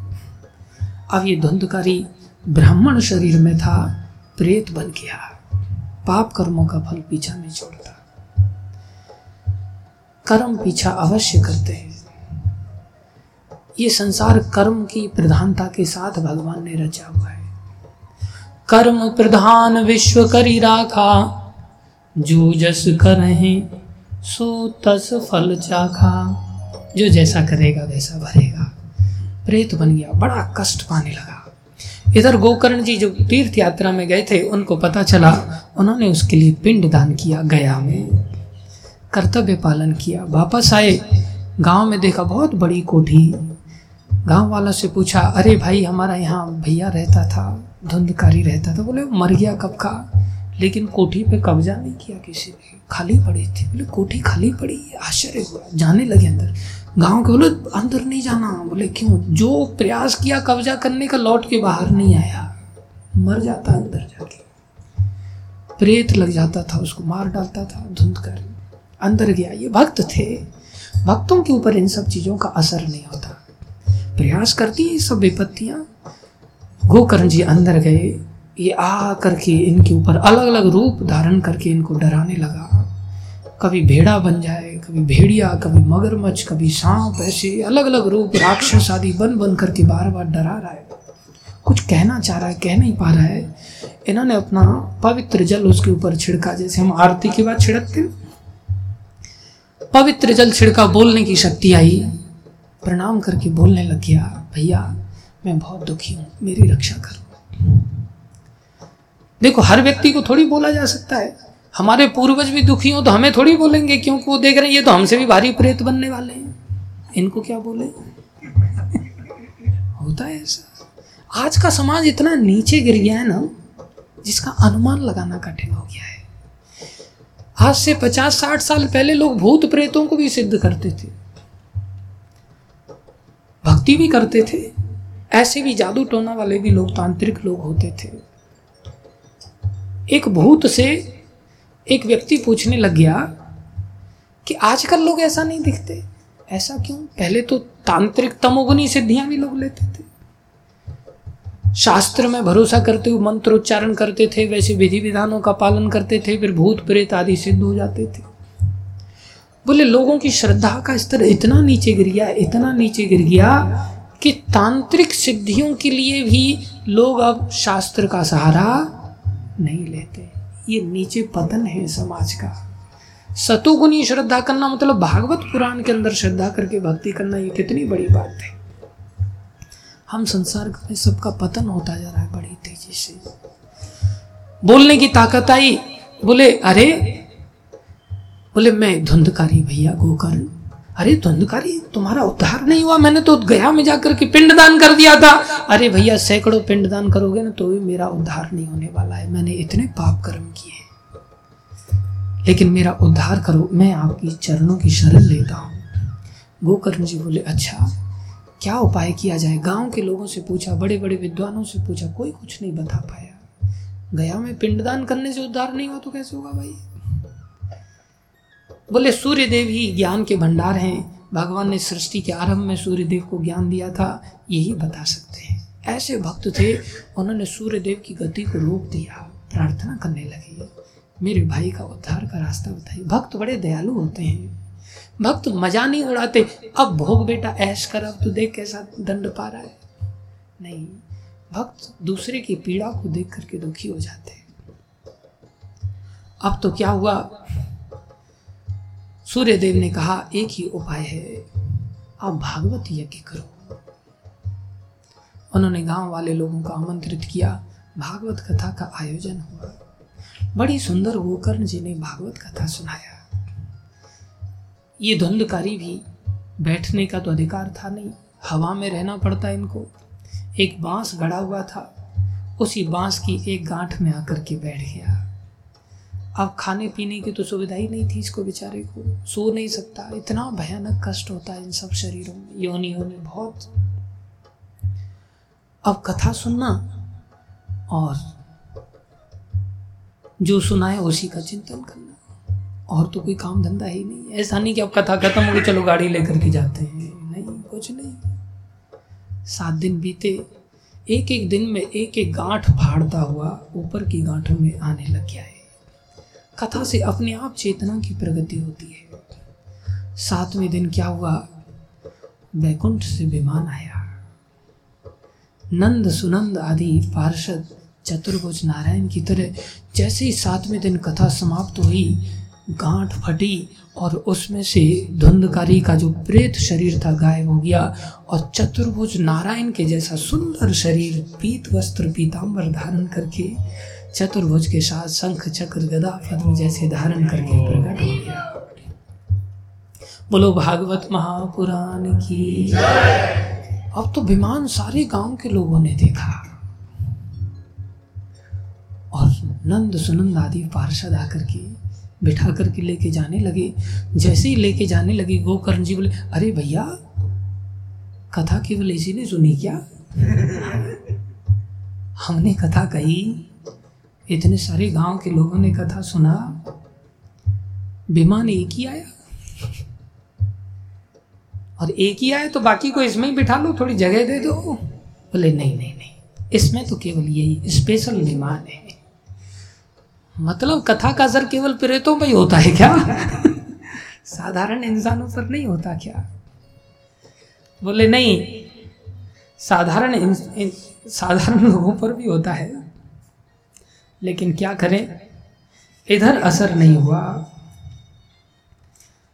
यहाँ जैसे ये बाहर प्रकट हुए, अब तो धुंधकारी सबसे बड़ा ज्ञानी बन गया।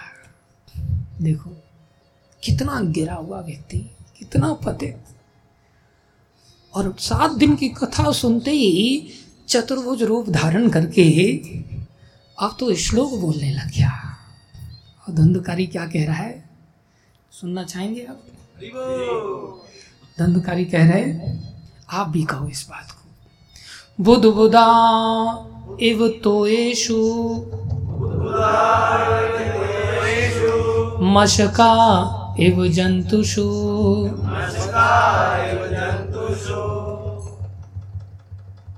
धुंधकारी कह रहा है सब सभा बैठी हुई है गाँव के लोग बैठे हुए गोकर्ण जी सिंहासन पे बैठे हुए। धुंधकारी अब उपदेश दे रहा है बाहर निकल करके। बुध बुदा एव तोएशु मशका एव जंतुषु। बोलो मशका एव जंतुषु। अरे ये जीव एक पानी का बुदबुदा है।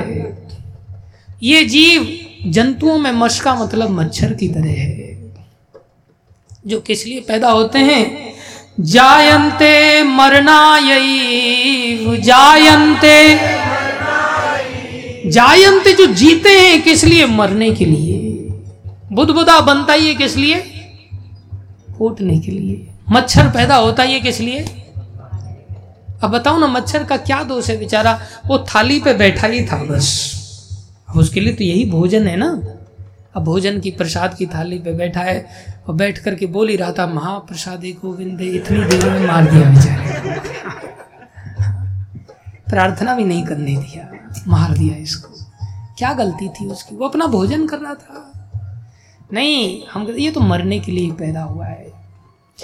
जायन्ते मरणायैव जायन्ते मरणायैव। बोले ऐसे ही वो लोग होते हैं। कौन? कथा श्रवण विवर्जिता। कथा श्रवण विवर्जिता।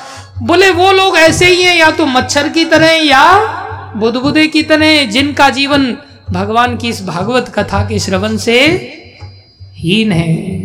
जो कथा नहीं सुनते, उनका जीवन किसकी तरह है? मच्छर की तरह या बुधबुदे की तरह? कथा की महिमा अब धुंधकारी को समझ आ रही है। क्या कह रहे अरे देखो, गाँव वालों, सब देखो। जड़स्य शुष्क वंशस्य यत्र ग्रंथि विभेदनम। अरे जड़ बाँस जड़ बाँस, जिसमें जान नहीं है, वो बाँस की ग्रंथि, उस बाँस की गांठें भी इस कथा के श्रवण से फट सकती हैं हाँ। चित्रम किम तदा चित्तम ग्रंथिम भेद कथा श्रवण। जब कथा श्रवण करने से हृदय में जो गांठें लग चुकी हैं, संसार की वो गांठें भला क्यों नहीं टूट सकती? इसलिए भैया, कथा का श्रवण अवश्य करना चाहिए।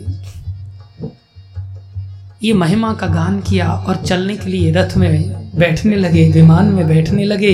इतनी देर में गोकर्ण जी ने प्रश्न कर दिया, भैया, विमान अकेले के लिए क्यों आया?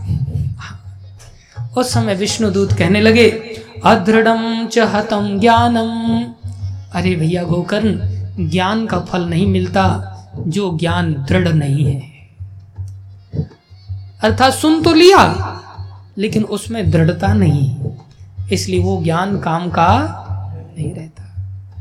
सुन लिया, चार नियमों का पालन करना चाहिए, लेकिन दृढ़ता नहीं है। तो ज्ञान है, बोल भी रहे हैं, लेकिन कोई मतलब का नहीं। अदृढ़ च हतम ज्ञानम बोले, इस इस प्रेत ने क्या किया था, जो हमने नहीं किया? कथा तो हमने भी सुनी। अब वो बता रहे हैं, क्या? प्रमादेन हतम श्रुतम। जब प्रमाद से कथा सुनोगे तो कथा सुनने का फल नहीं मिलेगा।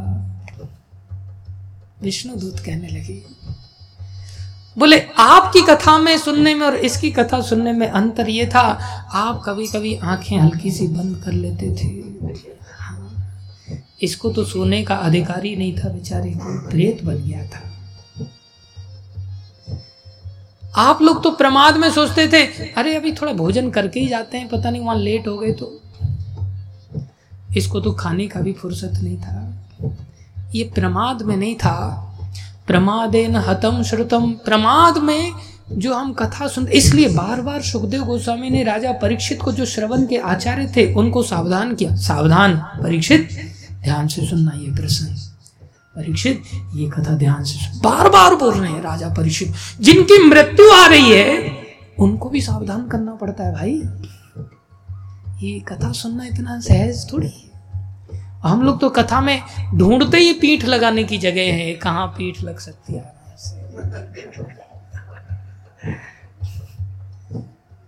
पुराने समय में पेड़ों के नीचे लोग कथा सुनते थे। तो वहाँ एक भक्त पेड़ के नीचे कथा सुन रहा है बेचारा। कथा सुनते सुनते समाधि लग गई उसकी। दूर एकांत में कथा सुन रहा था। कुत्ता आया बेचारा। एक टांग उठा करके उसने अपना काम कर दिया। और इतना गहरी नींद में, होता है कई बार गहरी नींद ऐसी आ जाती है। वो कह रहे, वाह, क्या रस बरस रहा है। लेकिन मीठा नहीं है खारी लग रहा है। उसको कहाँ भगवान का आशीर्वाद मिलेगा? कहाँ कथा का फल मिलेगा? उसने तो वही कथा का फल सोचा कि जाके बैठ गए, बस हो गई कथा। नहीं। प्रमादेन कथा श्रुतम, हतम श्रुतम। प्रमाद से जब मद आ जाता है, प्रकृष्ट रूपे न मद इति प्रमाद। चारों तरफ़ से मद में अंधे हो जाते हैं ना। हम तो अमीर हैं, हम तो जवान हैं। नहीं जाएँगे एक दिन तो क्या हो जाएगा कथा सुने आज तो शुरू होने वाली आज तो कुछ होने वाला ही नहीं, ज़्यादा कुछ ऐसा। दो चार दिन बाद जाएँगे विशेष है ना? क्या कह रहे हैं? संदिग्धो ही हतो मंत्रो। मंत्र फल नहीं देता, जब उसमें विश्वास ना हो। और व्यग्र चित्तो हतो जब विश्वास हो गया है, लेकिन चित्त व्यग्र है। हरि नाम जप रहे हैं। हाँ देख रहे फूल बहुत बढ़िया लगा है। अच्छा ये वाली गाड़ी का ये अभी कौन आया होगा मंदिर में? हरे कृष्ण हरे कृष्ण व्हाट्सएप खोल के देख रहे हैं टीवी देख रहे हैं न्यूज़पेपर देख रहे हैं, कौन आ रहा है, कौन जा रहा है, किसको क्या करना है, क्या नहीं करना है। व्यग्र चित्तो हतो जब जब करते रहो, कुछ नहीं मिलेगा। ऐसी बहुत सारी चीज़ों का कारण है। बोले, आप लोगों ने कथा तो सुना लेकिन फल नहीं मिला, क्योंकि प्रमाद से सुना ऐसा एकांत निष्ठ होकर नहीं सुना जैसा धंधकारी ने सुना। ये आँखों से देखा उन लोगों ने। जब ये देखा, सारे गाँव के लोग हिल गए एकदम से। हमारे सामने प्रेत विमान में चढ़ के चतुर्भुज नारायण का रूप लेकर के और बिना पढ़े लिखे शास्त्रों का ज्ञाता बन गया। और चौरासी लाख योनियों का चक्र हमेशा हमेशा के लिए बंद कर दिया इसने। वाह। विष्णु दूत बोले, हे गोकर्ण जी, आप फिर से कथा सुनाइए। फिर से सारे गाँव वाले लोग अपने घरों में ताला लगा करके आ गए। अरे, सात दिन ही तो पानी नहीं पीना है बस। नवरात्रे में लोग रह लेते भीष्म पंचक में लोग रह लेते हैं। सात दिन ही तो पानी नहीं पीना, सात दिन ही तो ब्रह्मचर्य पालन करना है। सात दिन ही तो भोजन छोड़ना है बस। सात दिन ही तो संसार के गोरख धंधे छोड़ने बस। सात दिन बाद आँखों से देखा है विमान आया है, हमारे लिए भी आएगा, अवश्य आएगा। विश्वास हो गया। ऐसा समर्पण किया, आप एक श्लोक भी मत छोड़ना गोकर्ण जी। सात दिन तक अब हम केवल कथा ही सुनेंगे। और कथा हुई।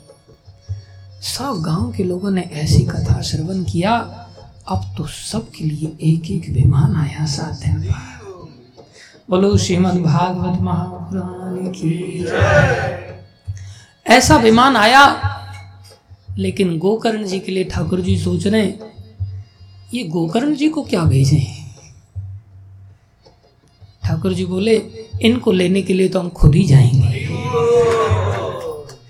और भगवान श्री कृष्ण स्वयं आए और आकर के गोकर्ण जी को गले लगा लिया। धन्य हो वो करना आप भगवान राम की तरह हो। भगवान राम ने जैसे सारे अयोध्या वासियों को वैकुंठ में ले गए, आपने सारे गाँव वालों को सबके लिए विमान बुला करके सबका उद्धार करा दिया। पशु पक्षी आदि सब पूरा गाँव उद्धार को प्राप्त हो गया। सब वैकुंठ को चले गए। याद रखना चाहिए। अब ऐसी दशा हमारी दूसरी कथा में धोने वाली है नहीं। इसलिए हमें कई कथाएँ लगेंगी। हो सकता है किसी के लिए विमान आ जाए इस कथा में भी। व्यग्र चित्त तो नहीं होना चाहिए। प्रमाद इन हतम श्रुतम, प्रमाद के साथ कथा नहीं सुननी चाहिए। ये कथा चार कुमारों ने नारद जी को सुनाया। बोले, ये भागवत कथा ऐसी है ही, इसका ऐसा अद्भुत प्रभाव है। बस इसकी एक ही कंडीशन है कि इसको कुछ नियमों से सुनना चाहिए। सबसे पहला नियम वक्ता के ऊपर लागू होता है। वक्ता कैसा होना चाहिए? वक्ता होना चाहिए, विरक्तो सबसे पहली क्वालिफिकेशन कथा सुनाने वाला विरक्त होना चाहिए, वैरागी होना चाहिए। वही संसार में उलझा हुआ नहीं होना चाहिए। यहाँ तक आचार्य वर्णन करते हैं, अगर तुम्हारे भूख के कारण प्राण अगर कंठ में भी आ जाए तो भी इस भागवत को जीविका मत बनाना। इस कथा को बोल करके, इसके बदले में पैसा लेकर के भोजन का रास्ता मत खोजना। वास्तव में विरक्त का तो अर्थ ही ये होता है कि हम मतलब भोजन छाजन के लिए प्रयास ना करें? वो भगवान देंगे विरक्तो वैष्णवो विप्रो। कथाकार कैसा होना चाहिए? पहला विरक्त होना चाहिए, दूसरा वैष्णव होना चाहिए, भगवान का भक्त होना चाहिए, तीसरा ब्राह्मण होना चाहिए, चौथा वेदांत शास्त्र विशुद्धिकृत शास्त्रों का ज्ञाता होना चाहिए। दृष्टांत कुशलो बड़ी बड़ी बातों को ऐसे उदाहरण देकर के समझाए कि बहुत सरलता से लोगों को समझ में आ जाए। दृष्टांत कुशलो, धीरो धीर होना चाहिए। ये नहीं कि, अरे, पैसा नहीं आया, कल से कथा बंद, बहाना मार करके कथा बंद कर दी जाए। प्रतिष्ठा नहीं मिल रही, कथा बंद। नहीं। धीरो, वक्ता, कार्यो, अति निष्प्रहा। अति निष्प्रहा, अंदर से कोई लालसा नहीं होनी चाहिए। ये नहीं हाँ क्या चढ़ा, कितना पैसा आ गया? लिफाफे में आज कुछ मिला नहीं। भक्त ऐसा होना चाहिए, ऐसा वक्ता होना चाहिए। प्रभुपा जी ऐसे ही वक्ता थे। तब जाकर के हृदय ग्रंथि टूटती है। कौन सी हृदय ग्रंथि हैं? संसार की आसक्ति की हृदय ग्रंथि हैं, मैं और मेरा की हृदय ग्रंथि। गुरु महाराज कहते हैं, मैं और मेरा, तू और तेरा, है माया का घेरा वृथा क्यों? रहा है। वृथा भटक रहा है। मैं और मेरा, तू और तेरा है माया का घेरा। वृथा क्यों भटक रहा है? वृथा क्यों भटक रहा है? ये जो मैं और मेरा का चक्र है, यही समस्याएँ हमारे जीवन की। मैं और मेरा, तू और तेरा, है माया का घेरा, वृथा क्यों भटक रहा है? जगत में लटक रहा है। मैं और तू और तेरा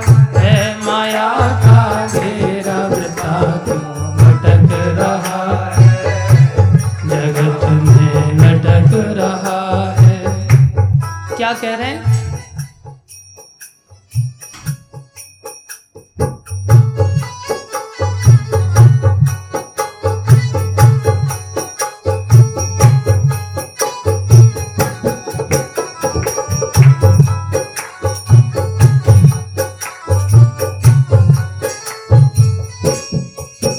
देखो संसार में हम संसार से तो आ सकते हैं ही।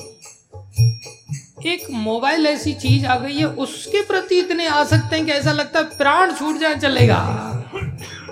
लेकिन मोबाइल नहीं छूटना चाहिए। वो सबसे ज़्यादा बढ़ाने का काम करता है मोबाइल। मैं और मेरा, तू और तेरा, है माया का घेरा क्यों?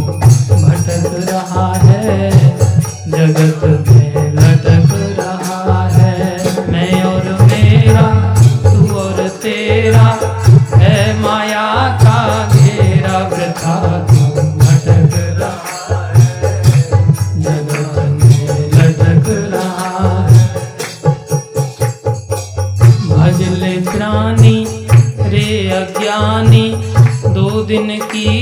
जिंदगानी वृथा क्यों भटक रहा है?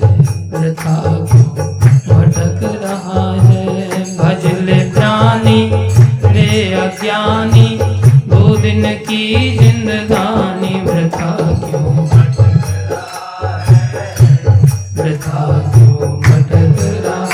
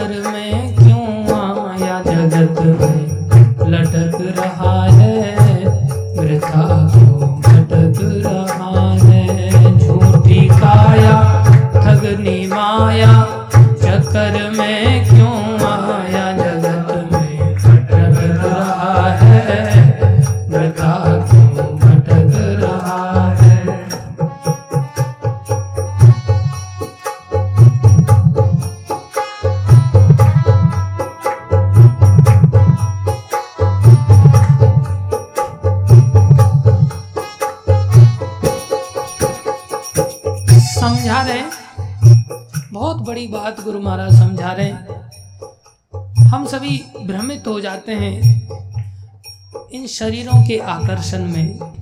क्या कह रहे हैं? नर्तन मिला है तुझको।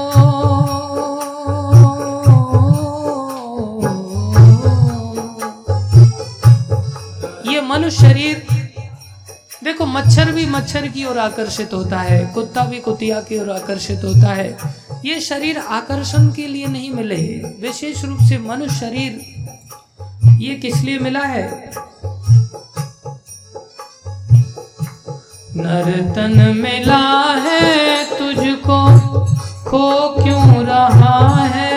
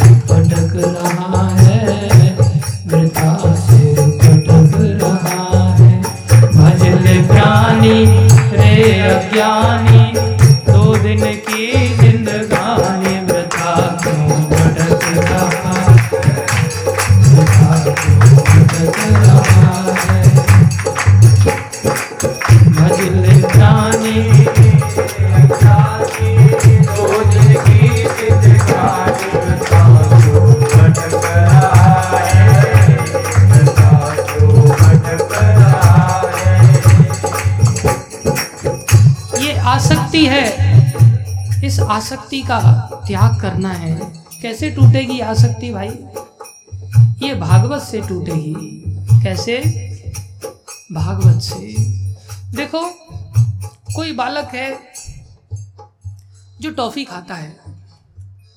अभी आपने उसकी टॉफी छुड़ानी है तो कैसे छोड़ेगा वो? आप उसे देना बंद कर दोगे तो भी मन में तो रहेगी ना। और अगर उसे चॉकलेट मिल जाए तो फिर टॉफी की डिमांड करेगा? नहीं। इसी बात को भगवान श्री कृष्ण कहते हैं।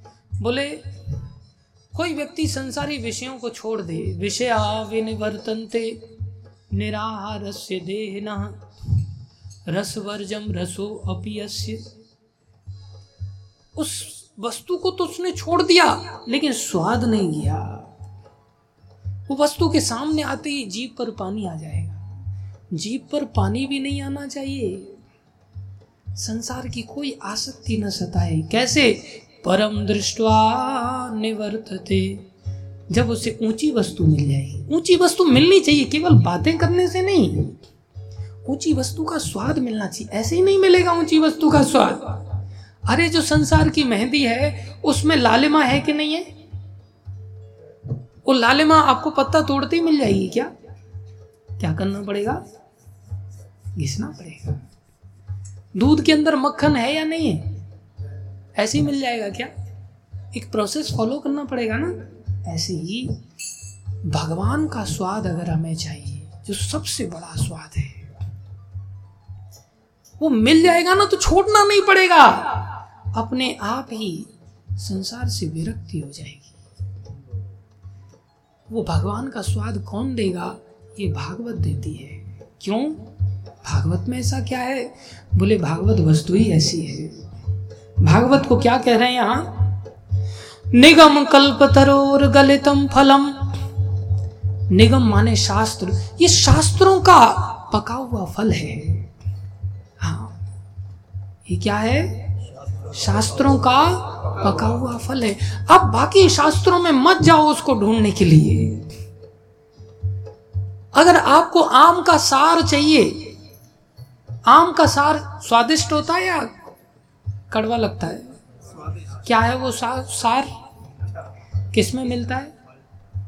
फल में। किसमें आम का कोई पत्ता चबा चबा करके देखे, इसमें से शायद आम का सार मिल जाएगा। आम के पेड़ की छाल निकाल कर उसको ज़बरदस्ती घिस घिसा करके छान छून करके पीने का प्रयास करे, उसमें स्वाद मिलेगा? आम की जड़ उखाड़ उखाड़ करके उसमें से सार निकाले, निकलेगा? आम का सार किसमें है? उसके फल में है। क्या कह रहे हैं इस भागवत के बारे में? बोले, जितने भी शास्त्र हैं, सभी शास्त्र, निगम कल्पतरोर गलितम फलम। और ऊपर से ये जो पका हुआ फल भागवत है, इस फल को क्या किया है? सुख मुखाद द्रव अमृत संयुतम। इसे सुखदेव गोस्वामी ने जो पका हुआ फल था, उसको सुखदेव गोस्वामी ने अपने मुख से चख लिया है। आप देखो, फल लगता है पेड़ पर, तोता कच्चे फल को खाता है या पके हुए फल को खाता है? अपने आप पके हुए फल को खाता है। और जब खाता है, चौंच मार देता है तो उसकी मिठास और बढ़ जाती है। बोलिए भागवत कैसा फल है? ये ऐसा फल है, सारे शास्त्रों का पका हुआ फल, ऊपर से तोते ने क्या मार दिया है? चौंच मार दिया है। सुख मुखाद द्रव अमृत संयुतम ये कैसा है? द्रवीभूत है। इसमें भैया ऐसा फल है कि इसमें न गुठली है, न छिलका है। आपको मिक्सर में ग्राइंड करने की ज़रूरत नहीं, कुछ मिलाने की ज़रूरत नहीं। इतना मीठा है कि ये बिना गुठली और बिना छिलके का है। और संसार कैसा है? संसार में भी रस है किसका? जिसमें बीच का लेयर ही नहीं है, कुछ गूदा ही नहीं है, उसमें तो केवल गुठली है और छिलका है। शकल आम की है, लेकिन कैसा आम है? गुठली और, जैसे कई बार टमाटर हाइब्रिड आता है ना, अंदर से पूरा खोखला, ऊपर से बड़ा। ऐसा संसार है। और इस संसार के हम सोचते ओ आम मिल गया। और आम को जब निकालते तो क्या निकलता है उसमें? गुठली और फिर हम कहते, यही आम है। इसमें रस नहीं तो क्या करो? ग्राइंडर में डाल दो इसको। घिसो, पानी डाल दो, दूध मिलाओ। अरे, उसमें स्वाद है ही नहीं। आशा है बस। ये आशा ही दुख देती है। और भागवत कैसा फल है? जिसमें न गुठली है, न छिलका है। कुछ बाहर निकालना ही नहीं। बस पी जाओ इसको। पिबत भागवतम रसमालयम। इस भागवत को पियो ये रस का आलय है रस का समुद्र है। मोह रहो रसिका भुवे भाविका जो रसिक लोग हैं जो वास्तव में रस को चखने वाले लोग हैं वो इस आम के फल को ज़रूर चखते हैं। इस भागवत रूपी अमृत को चखते हैं। बोले ठीक है भागवत की ऐसी महिमा बताई हमें क्या लेना देना इस फल से? अरे डॉक्टर भी कहते हैं, eat, apple a, day keep doctor सब एक फल खाओ, डॉक्टर को दूर रखो। क्या केवल स्वस्थ लोगों के लिए फल होते हैं? किसके लिए होते फल? बीमारों के लिए भी होते हैं कि नहीं? जो बीमार है केवल उसके लिए ही है क्या? स्वस्थ के लिए नहीं है क्या? स्वस्थ के लिए, सबके लिए। ये भागवतम दो लोगों के लिए है। संसार में जो बद्ध हैं, फंसे हुए जो बीमार हैं, उनके लिए भी है। और जो स्वस्थ होके मुक्त हो गए जो भगवत धाम में जा चुके हैं एक प्रकार से, जो भगवान के परम भक्त हैं, उनके लिए भी है। इसलिए इसको पाने के लिए भक्त लोग दौड़ दौड़ के आते थे। जो मुक्त हैं, वो हमसे ज़्यादा इसकी महिमा समझते हैं। इसलिए वो लोग दौड़ दौड़ करके आए। हम लोग तो रोगी हैं ना, इसलिए फल जो रिकमेंडेड होते वो अच्छे नहीं लगते। लेकिन यही फल हमारे लिए बहुत आवश्यक है। भागवतम में वर्णन किया, बोले, ये सर्वशास्त्र पीयूषम ये सारे शास्त्रों का अमृत है। तो भागवत क्या है? पहला फल पका हुआ फल शास्त्रों का। दूसरा क्या है? समुद्र मंथन किया। और मंथन में से क्या निकला? अमृत। इसलिए भागवत क्या है? अमृत है। देवताओं ने भी अमृत के लिए मशक्कत किया था। हमें ये अमृत मिल रहा, नहीं लेना चाहिए। लेना चाहिए। तीसरा कह रहे हैं रत्नाढ़ सर्व सिद्धांतम सारे सिद्धांतों का सबसे बड़ा रत्न है। रत्न शिरोमणि है। जैसे हम लोग मोतियों की माला पहनते नीचे एक मेन पेंडल होता है, जो बहुत आकर्षक होता है। ये वही रत्न है। हम सभी सुंदर भी तो होना चाहते हैं, इसलिए भागवत अगर हमारे जीवन में आएगा तो कैसे बन जाएँगे? सुंदर भी बन जाएँगे। पुराण अर्को, ये पुराणों में सूर्य है। संसार भी कहता है सनलाइट बहुत ज़रूरी है। रोग दूर होते हैं। कौन सा सूर्य चाहिए हमको? भागवत रूपी सूर्य चाहिए। पुराण अर्को, पुराणों में से अर्क कहा प्राण वायु अरे, कुछ भी काम करने की ताकत प्राणों में होती है। वायु की बहुत ताकत होती है। ट्रक बहुत बड़ा है। इंजन बहुत हैवी है। टायरों में से हवा निकाल दो, चल पाएगा? हवा का कितना बड़ा रोल है। ऐसी भागवत किसकी तरह है? प्राण वायु है, हमारे जीवन का आधार है, शास्त्र कह रहा है। और भागवतम क्या है?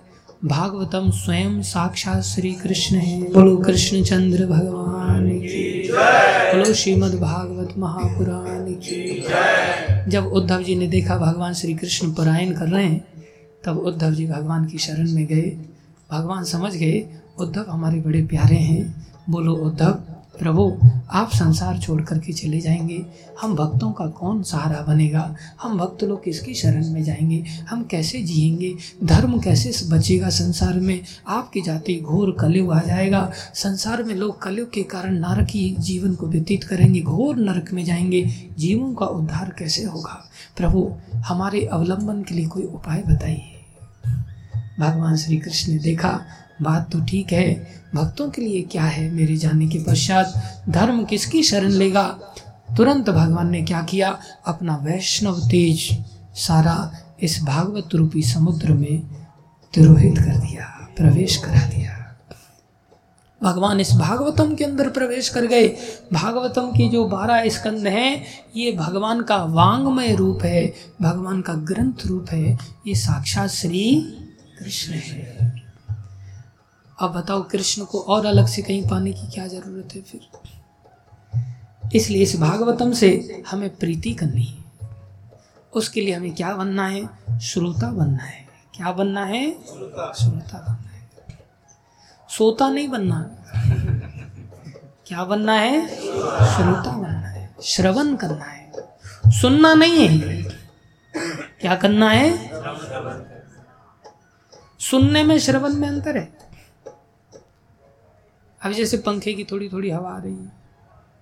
ऐसे हम क्या कर रहे हैं? सुन रहे हैं। और कथा को क्या कर रहे हैं? अगर कर रहे हो तो इसको क्या कर रहे हैं? श्रवण कर रहे हैं। इसको अंदर जा रही है। ये सुन रही है, निकल रही है। ग्रहण नहीं कर रहे हैं इसको। कथा को श्रवण करना है।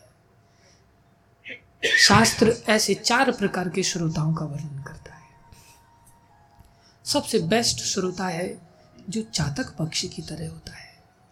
उसकी पहचान होती है कि वो केवल और केवल बरसात का ही पानी पीता है। किसका पानी? बाकी मर जाएगा, लेकिन पानी नहीं पीता। पपिया जा रहा था चातक पक्षी। बहेलिए ने तीर मारा, वो गंगा के ऊपर से उड़ के जा रहा था।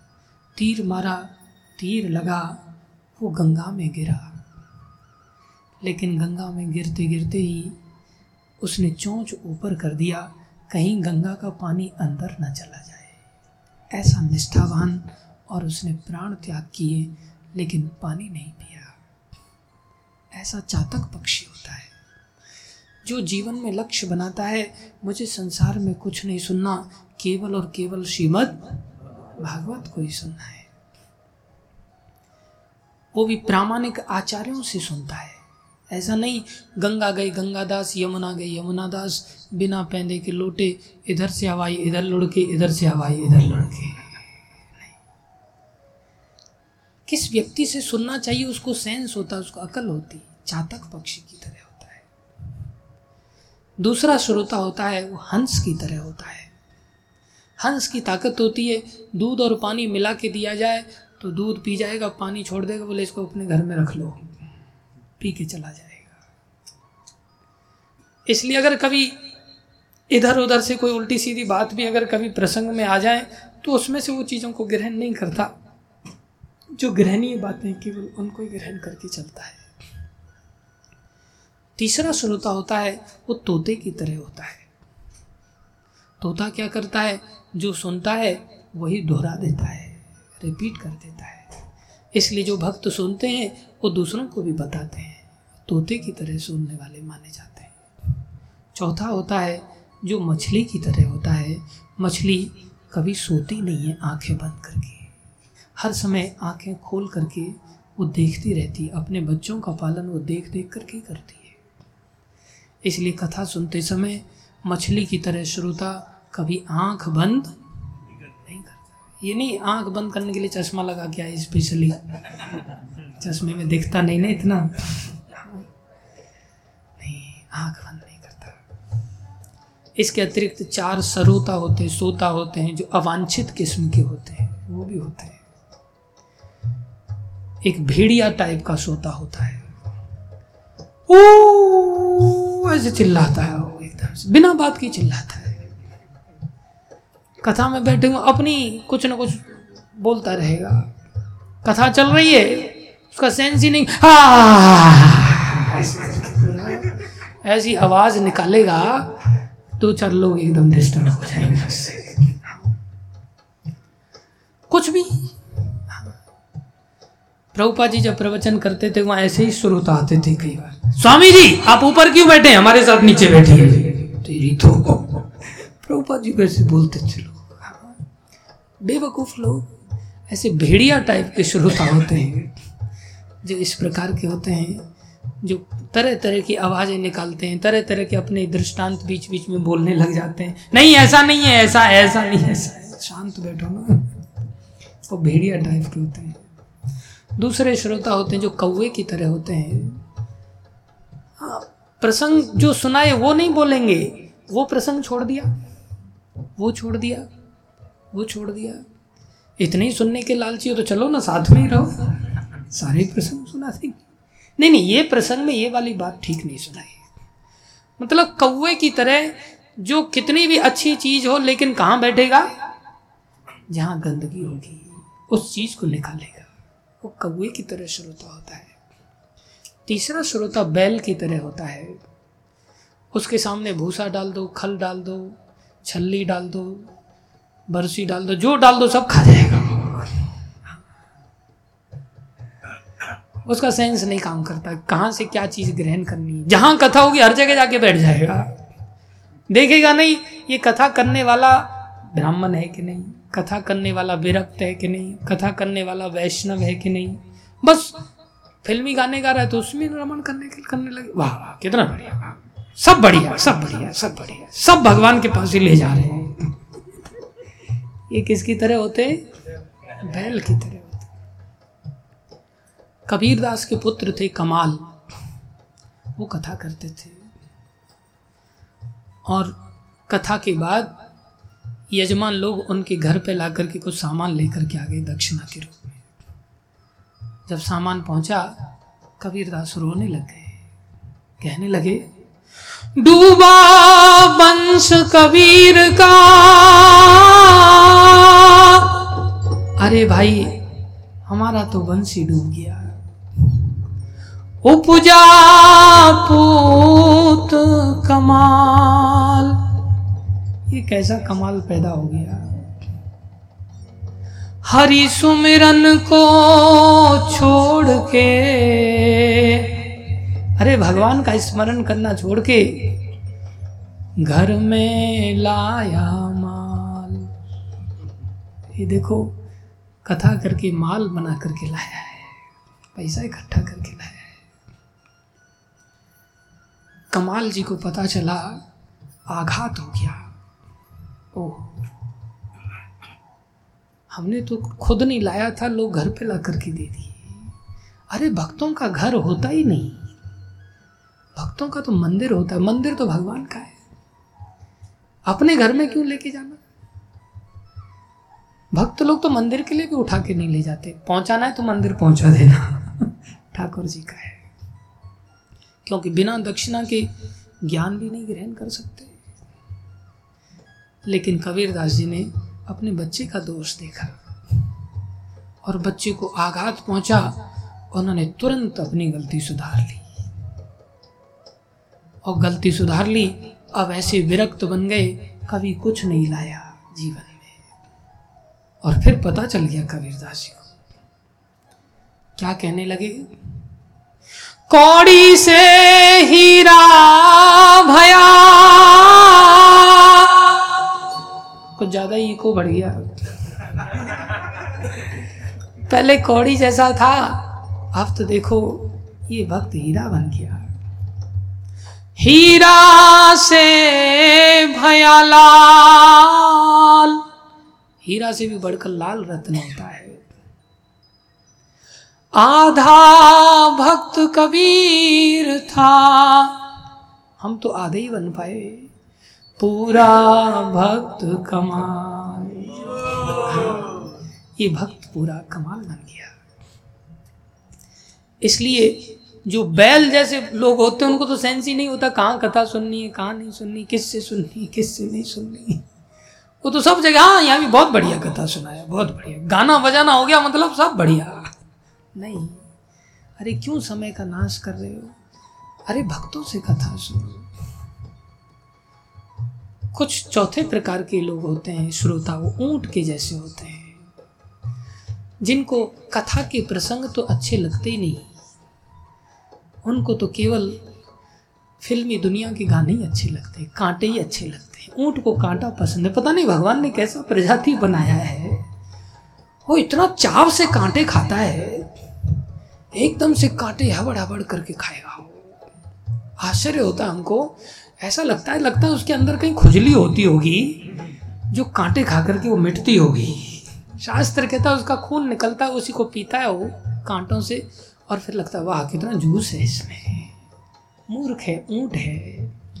इसलिए ऊँट जैसे लोग होते हैं, जो फालतू की चुटकुले, फालतू की हँसी मज़ाक हाई जिससे कोई लाभ नहीं होने वाला, उन्हीं बातों को सुनते हैं, उन्हीं चीज़ों में वो श्रोता बन करके पागलों की तरह जीवन बर्बाद कर देते हैं। ऐसा श्रोता नहीं बनना। हमें लगे तो कुछ मिले, ना मिले, लेकिन भक्तों की संगति मिलनी चाहिए, भक्ति मिलनी चाहिए। रूखा, सूखा, राम का टुकड़ा, रूखा, सूखा राम का टुकड़ा। देखो, बैल वाले श्रोता कैसे होते हैं? अरे, प्रसाद लास्ट में कथा के बाद छोले कुलचे का मिलता है भाई। इसलिए जाना है कथा सुनने के लिए। मतलब बैल को खल मिल जाए ना, बस। दक्षिणा मिल जाए, बस। सूखा सूखा राम का टुकड़ा रूखा सूखा। राम का टुकड़ा मीठा और सलोना क्या रे?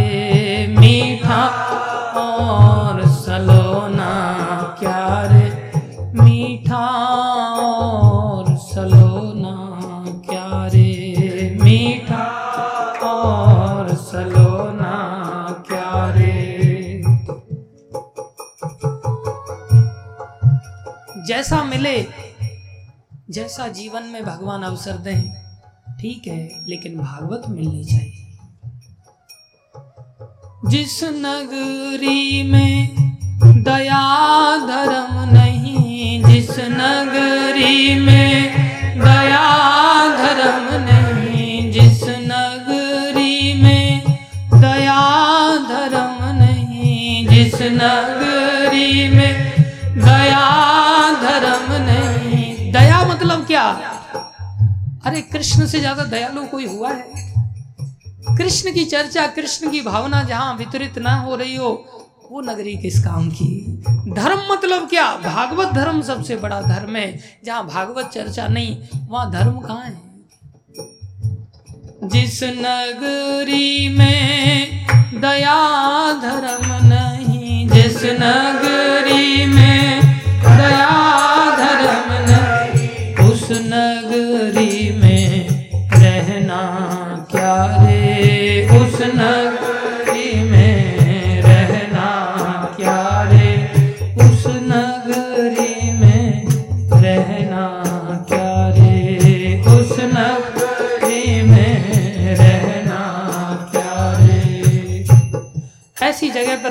रहना चाहिए। जहाँ पर दया धर्म नहीं हो, जहाँ भक्ति ना हो।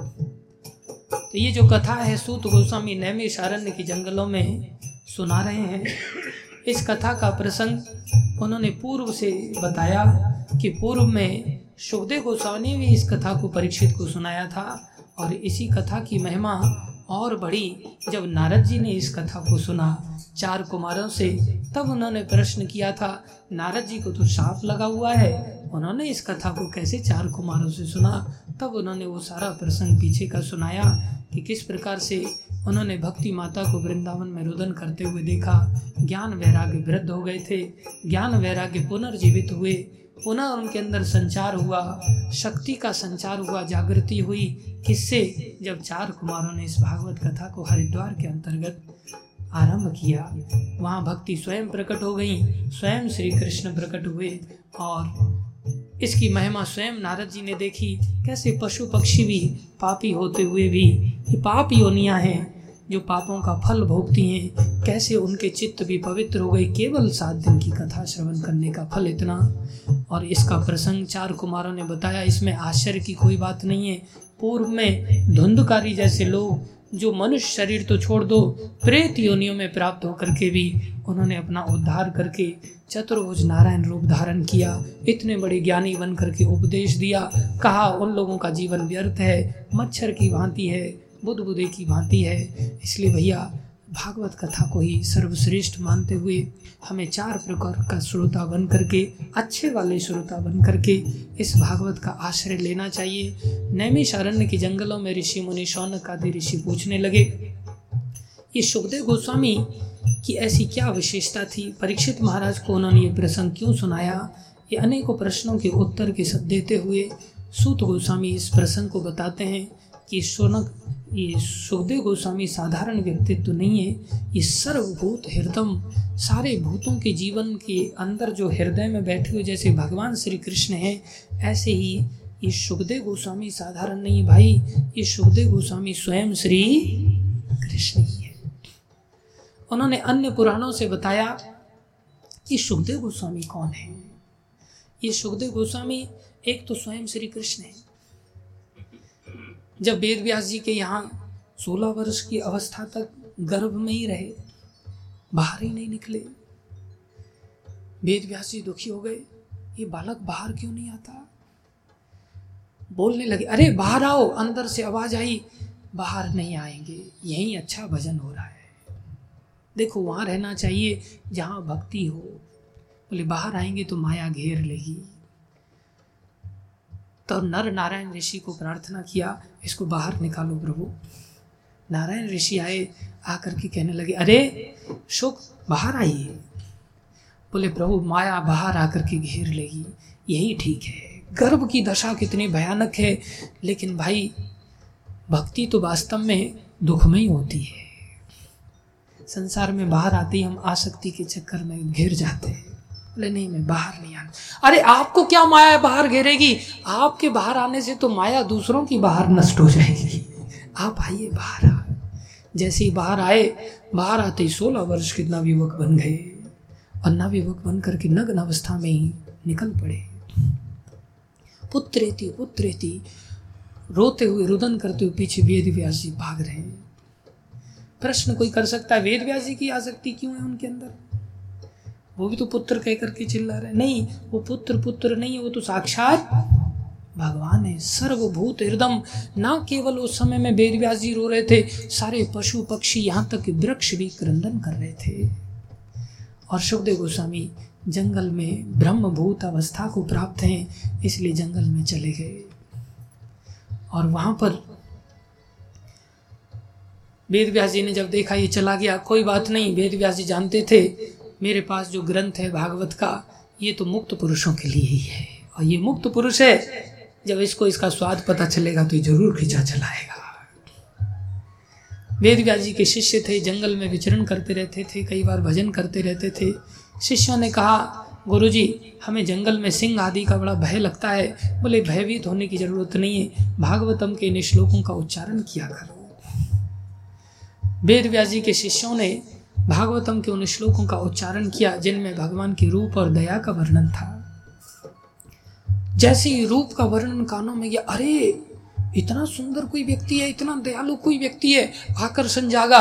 और सुखदेव गोस्वामी पास में आगे, भैया, इस व्यक्ति से मुझे मिलाओ, इसके बारे में और कुछ जानते हो? बोले, हम नहीं, हमारे पास तो गुरु जी हैं, वो बहुत कुछ जानते क्या जानते बोले, उनके पास तो अठारह हज़ार श्लोक हैं उनके बारे में। अच्छा हमें ले चलो। लेकर के आए, देखा उनके पिता श्री वेद व्यास जी। उन्होंने उनसे अठारह हज़ार श्लोकों को सीखा। वास्तव में तो नाम मात्र की लीला थी। ये सुखदेव गोस्वामी साधारण नहीं है। ये सुखदेव गोस्वामी तो राधा रानी के पुराणों में वर्णन आता है। ये राधा रानी के तोते हैं। एक दिन राधा रानी इनको अपनी हथेली पर रख कर के बाई हथेली पर रख कर के कृष्ण नाम रटाती हैं। सुख, कृष्ण बोलो। ये सुख कृष्ण बोलते हैं, श्री कृष्ण श्री कृष्ण श्री कृष्ण। इतना आनंद आता है इनको कृष्ण बोलने में और राधा रानी इनके ऊपर से दायनी हथेली से इनको लाल लड़ाती है और इनकी चुंचू को चूमती रहती है। कितना मीठा कृष्ण बोल रहे हो। अब तो सुख सोच रहे हैं, ये कृष्ण नाम में इतना आनंद है तो साक्षात श्री कृष्ण के दर्शन होंगे तो कितना आनंद आएगा। राधा रानी की हथेली से ओढ़ करके चले जाते हैं और जाकर के नंद गाँव पहुँचते हैं। नंद गाँव में एक पेड़ पर जाकर के रटते रहते हैं। कृष्ण कृष्ण कृष्ण। उधर से श्री कृष्ण बंसी बजाते हुए आते हैं। कृष्ण को देखते हैं सुख देखते ही सोचते हैं, मैं तो सोच रहा था कृष्ण को देखने से ज़्यादा आनंद आएगा। लेकिन कृष्ण नाम में राधा रानी की हथेली पे बैठ के जो आनंद आ रहा था, वो इनको देखने से नहीं आ रहा है। वास्तव में नाम नाम कारी बहुधा निज सर्वशक्ति तत्र अर्पिता। अर्पण किया है भगवान ने। अपनी सारी शक्तियों को भगवान ने अपने नाम में अर्पण किया। जैसे हम शिव जी पर अर्पण करते हैं ना, बेलपत्र आदि, बड़े हैं तब ना अर्पण करते हैं। भगवान देखते हैं कि मेरा नाम मेरे से भी बड़ा है। बोले, नाम जो राधा रानी के साथ आनंद आ रहा था, वो आनंद कृष्ण दर्शन में भी नहीं है। लौट के आ गया और उनकी हथेली पर आकर के फिर से बैठ गए। धिक्कारने लगी, देख मामा देख मामा, धिक्कार है मुझे। हे राधे, मैं चंचल जाति का, पक्षी जाति का तोता पक्षी चंचल होता है। मैं अपनी चंचलता के कारण आपके इस आश्रय को छोड़ करके चला गया था। मुझे क्षमा करो मुझे आश्रय दो। राधा रानी ने उनको आश्रय दिया। वास्तव में भक्तों के साथ जो भक्ति आनंदित हमें करती है ना, वो भगवान के साक्षात दर्शन से भी नहीं आनंद हम प्राप्त कर सकते। भक्तों के आश्रय में हमें आनंद को पाना चाहिए। एक दिन सुखदेव जी ने देखा राधा रानी अश्रुपात करते हुए उदास बैठी हुई है। शुक पूछते हैं, अरे, हे राधे, हे स्वामिनी जो आप क्यों उदास हैं? राधा रानी कहती हैं, संसार में जो जीव जन्म मृत्यु के चक्र में पड़े हुए हैं, मुझे उनकी चिंता है। तो उनकी चिंता कैसे दूर होगी? बोले, हमारी और श्याम सुंदर की लीलाओं का गान अगर कोई नीचे जाकर के करे तो लीला के आकर्षण से इस संसारी लोगों का संसारी आकर्षण नष्ट हो जाएगा। तब ये हमारे पास आ सकते हैं। तो आप चिंता क्यों करते हैं? ये कार्य आपका हम करेंगे। ये वही सुख हैं जो वहाँ से राधा रानी को सांत्वना देते हुए इस संसार में इस भागवत रूपी अमृत को लेकर के आए। और परंपरा के माध्यम से उन्होंने इस अमृत को हम सभी को प्रदान किया। तो हम सभी को सुखदेव गोस्वामी की इस अद्भुतता, इस रस को ग्रहण करना चाहिए परंपरा के माध्यम से। हुआ क्या? महाभारत के समय में परीक्षित महाराज के विषय में पूछने लगे शौनक आदि ऋषि कि उस परीक्षित का क्या हुआ? उनको शाप कैसे लगा?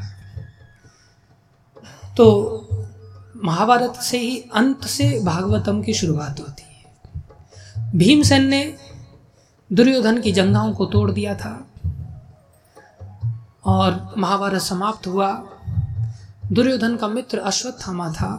अश्वत्थामा ने अपने मित्र की प्रसन्नता के लिए सोचा, मैं पांडवों का नाश कर देता हूँ। जीते जी नहीं मार पाए तो सोते हुए मार डालता हूँ। वो तड़फता हुआ देख करके दुर्योधन को चला। और शिविर में पहुँचा। पांडवों को भगवान अलग ही निकाल के ले गए थे। शिविर में उनके पाँच पुत्र सो रहे थे, द्रौपदी के। अंदर जाने लगा तो जाते ही देखा एकदम विशाल आकृति, भयानक आकृति। रोक दिया, अंदर नहीं जा सकते। देखा साक्षात शंकर भगवान है। वास्तव में जिस पर कृपा भगवान करते ना उस पर सब कृपा करते जा पे कृपा राम की होई, तापे कृपा करे हर कोई। अलग से कहीं जाने की ज़रूरत नहीं पड़ती। क्या हुआ? उसने आराधना किया शंकर जी की। आराधना से सब होता है। हम आराधना नहीं करती, यही हमारी समस्या है। शंकर जी ने तलवार दिया, लो, कोई बात नहीं, जाओ। हम रक्षा नहीं करेंगे तो क्या हुआ? पांडवों की रक्षा नहीं होगी क्या कृष्ण रक्षक है। चला गया अंदर। तलवार से सोते हुए पाँच पुत्रों का वध कर दिया। उनका सर लेकर के दुर्योधन के पास पहुँचा। दुर्योधन ने सर पकड़ के देखा, अरे, ये तो भीमसेन पांडवों के सर नहीं, ये तो पुत्रों के सर है उनके। दुखी हुआ। दुखी होकर के तड़फ तड़फ करके दुर्योधन मर गया। अश्वत्थामा भी बड़ा दुखी हुआ, सोचा, मैं कुछ कर नहीं पाया। अश्वत्थामा ने सोचा, मैं ऐसे नहीं तो पांडवों का दूसरी ओर से विनाश कर दूँगा।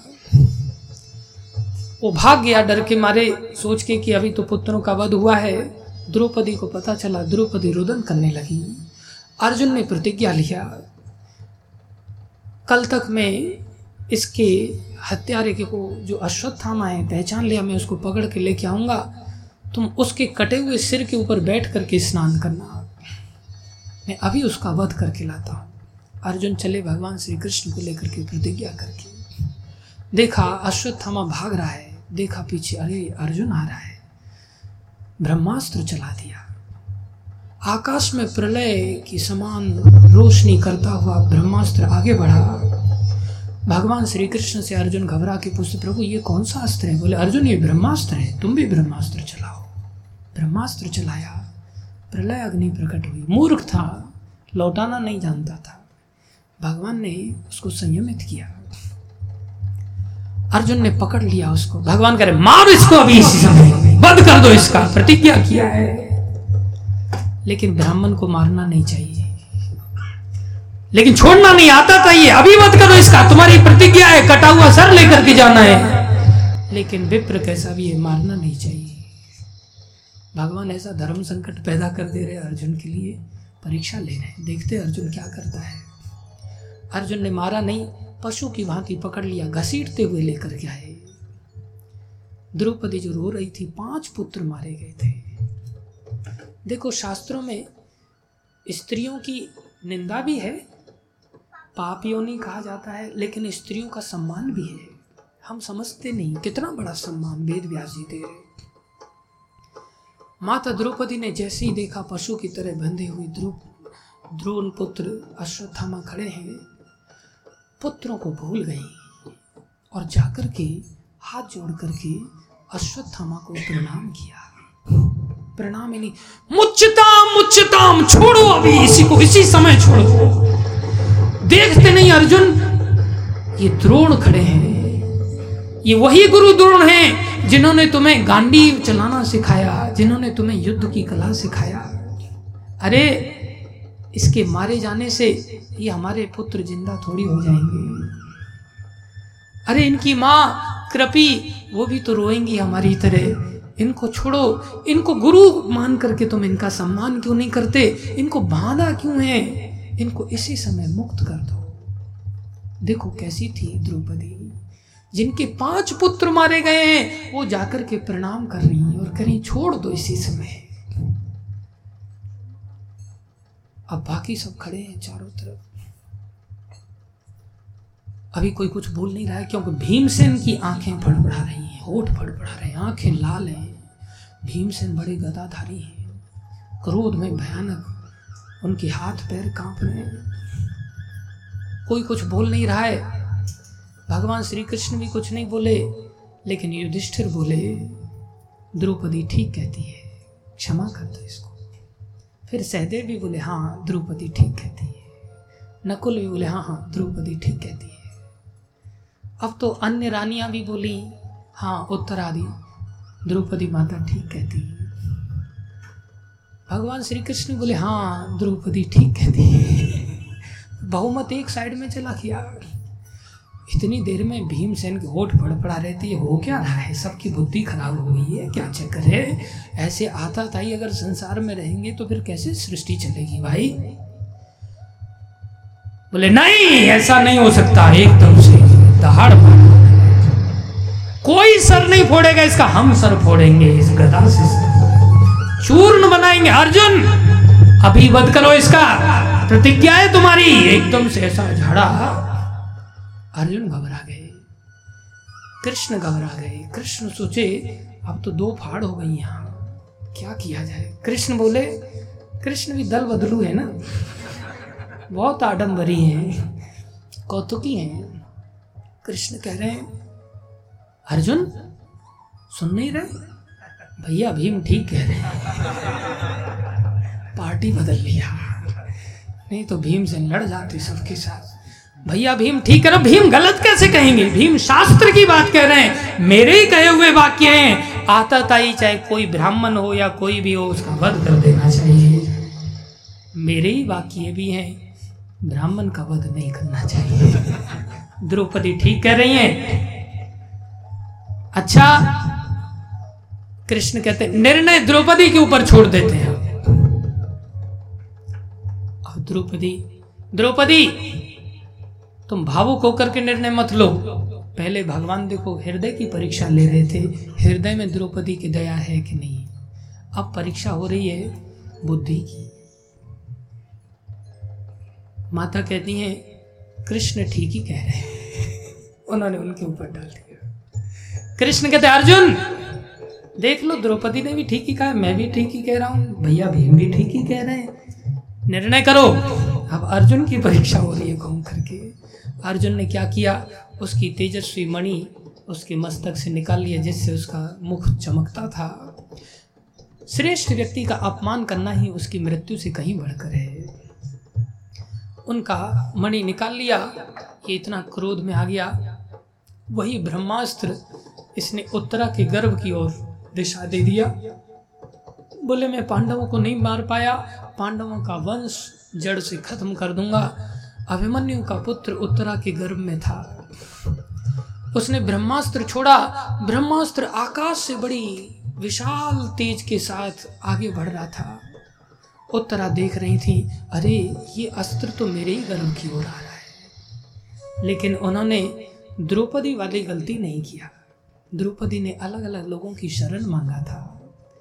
लेकिन माता उत्तरा सीधी पहुँची। कृष्ण पाए पाए महायोगिन। हे महायोगिन कृष्ण, मेरी रक्षा करो। उद्धार करो इस अस्त्र से। भगवान श्री कृष्ण ने देखा, उस समय भगवान श्री कृष्ण द्वारका की ओर जा रहे थे। और पांडव लोग, माता कुंती आदि रथ के चारों तरफ़ खड़े होकर के उनको विदा दे रहे थे। याद कर रहे थे, भगवान श्री कृष्ण ने हमारे लिए क्या क्या नहीं किया। उस दृश्य को जब देखा, माता उत्तरा भागी देखी चारों पांडव आदि वहाँ खड़े हैं। लेकिन किसी के पास शरण नहीं लिया। शरण तो केवल कृष्ण की लिया भगवान कृष्ण ने देखा, मेरी शरण ले रही देर नहीं किया फिर। माता द्रौपदी के लिए देर किया था। माता द्रौपदी ने देर से पुकारा था। भजन तो करती थी। हमारे साथ यही समस्या है। हम लोग भक्ति करते हैं, कुछ मांगते हैं, लेकिन पूरा क्यों नहीं होता? क्योंकि हम एका की शरण नहीं लेते। हम कृष्ण से भी मांगते हैं, दूसरों से भी मांगते हैं वही चीज़। हम सोचते हैं हाँ सुबह के लिए, खिचड़ी के लिए, भोजन के लिए, अन्न नहीं है तो चक्री घुमाना चालू कर देते हैं। हाँ भाई, द्वादशी के लिए दान करो। फिर कृष्ण नहीं सुनते। और आता है किसी दूसरे के माध्यम से, हम सोचते, देखो, कृष्ण ने कृपा कर दिया। केवल कृष्ण का ही आश्रय और कोई दूसरा दे के चला जाए, तब समझो कि कृष्ण उसके हृदय में बैठ करके उसको लेके आए हैं उसका भला करने के लिए। फिर आप उसके तलवे नहीं चाटोगे, फिर कृष्ण के ही तलवे चाटोगे। ये भक्ति का कंसेप्ट है। इसलिए द्रौपदी ने जो भूल किया, वो कृष्ण उत्तरा ने भूल नहीं कृष्ण एकदम से प्रवेश कर गए और गर्भ में जाकर के रक्षा किया। वैष्णव तेज है, कृष्ण है, ब्रह्म तेज क्या करेगा? खत्म हो गया, ब्रह्मास्त्र का तेज। भगवान ने रक्षा किया। एक अंगुष्ठ मात्र बन करके भगवान शंख, चक्र, गदा, पद्मधारी बन करके चतुर्भुज नारायण रूप से भगवान ने अंदर रक्षा किया। बोले, ये वही परीक्षित हैं जिनका जन्म हुआ, ब्राह्मण आए और ब्राह्मणों ने इसका नाम परीक्षित रखा। परीक्षित क्यों रखा? बोले, जब बाहर आया ये बालक तो बाहर आते ही ये सारे संसार में एक एक व्यक्ति को देखता रहेगा। ये वही है क्या? जैसे छोटा बालक होता है ना, पैदा होता है, सबसे पहले माँ को पहचानता है वो। फिर कोई दूसरा गोद में उठाता तो बालक बहुत देर तक देख, ये माँ है क्या मेरी? ये मेरी माँ है क्या? इसकी साड़ी तो अलग रंग की दिख रही है। इसकी आँखें तो ऐसी है नहीं।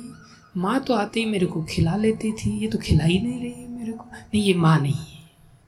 तो रोने लगता है।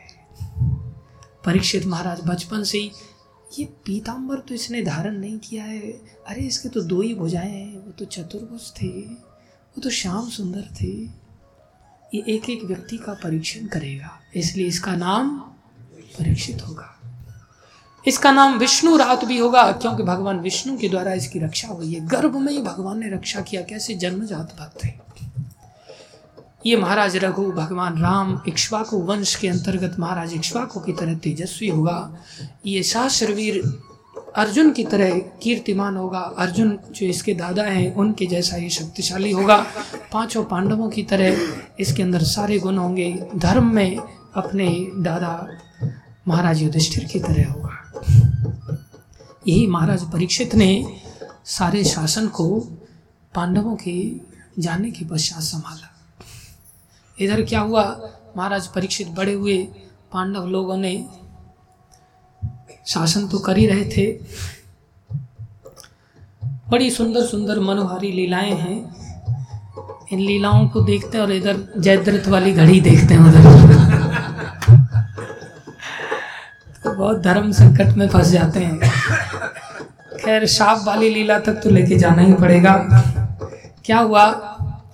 महाराज परीक्षित का ही प्रसंग आगे बढ़ाते हैं।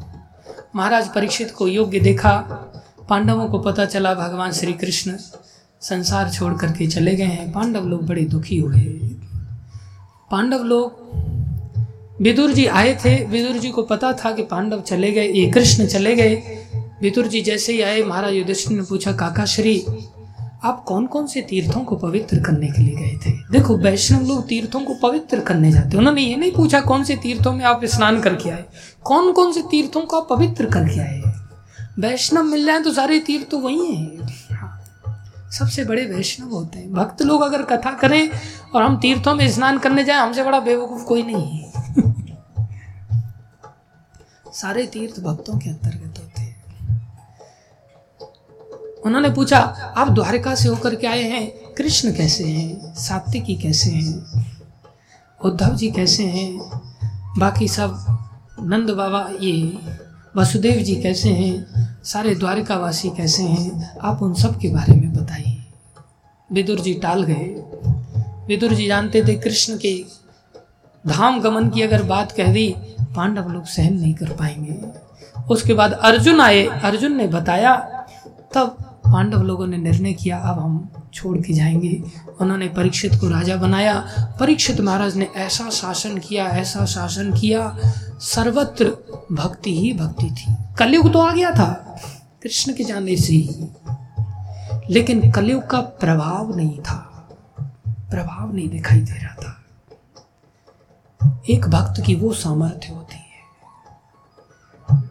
महाराज परीक्षित विचरण करने के लिए गांडीव धनुष लेकर के, अपना धनुष लेकर के, रथ पर सवार होकर के समाज को देखने के लिए गए। देखा, सर्वत्र लोग हरि कीर्तन कर रहे हैं, कथा कर रहे हैं, भक्ति कर रहे हैं, आराधना कर रहे हैं। कहीं कोई समस्या ही नहीं। लेकिन क्या देखा? एक बैल जिसकी तीन टांगे टूट चुकी हैं, एक टांग पर खड़ा है। एक गाय जिसके ऊपर प्रहार कर रहा है, एक शूद्र व्यक्ति। गाय और बैल आपस में वार्तालाप कर रहे हैं। और एक शूद्र राजा जैसा वेश बना करके उन गाय बैल के ऊपर प्रहार कर रहा है। देखते ही ललकारा अरे शूद्र, कौन हो तुम? जानते नहीं, पांडवों का वंश अभी जीवित है। घबरा गया। कलयुग था वो। पूछा पहले, बैल से पूछा, अरे, बैल, तुम्हारी ये दशा किसने किया है? बताओ। मैं उसको तत्क्षण मृत्यु दंड दूँगा। राजा है ना? केस को स्टडी कर रहे हैं। सिद्ध हो जाना चाहिए। बताए तो सही हाँ इसने किया है। किसने तुम्हारा ये दशा किया है? महाराज, सुना है ये सब कर्मों का फल है। कुछ लोग कहते हैं ये सब देवता देते हैं। कुछ लोग कहते हैं ये सब भगवान का दिया हुआ है। कुछ लोग कहते हैं सृष्टि ऐसे ही चलती रहती है। तुक्का वजह तुक्का मार सरकार से। इसलिए लोग अपने अपने मत मतांतर अलग अलग देते हैं। अब आप ही दिमाग लगा लो किसका कारण है, कौन कारण है, मैं क्या बताऊँ? ओहो, तुम तो धर्म हो। धर्मी किसी की शिकायत नहीं लगाता। जो अधर्म होता, वो तो शिकायत ना भी हो ना तो भी शिकायत ले लेके जाता है। तुम तो धर्म हो। तलवार निकाल लिया, समझ गए? तो मैं जीवित नहीं छोड़ूँगा। शरण में आ गया। क्षमा करो प्रभु। मैं शरणागत हूँ। शरणागत को भगवान हमेशा ही स्वीकार करते हैं। चाहे पूतना ही क्यों ना हो। वैष्णव भी ऐसे ही होते हैं। शरण दिया, क्या चाहते हो? मुझे आश्रय दो, मुझे शरण दो। मैं कहाँ रहूँ?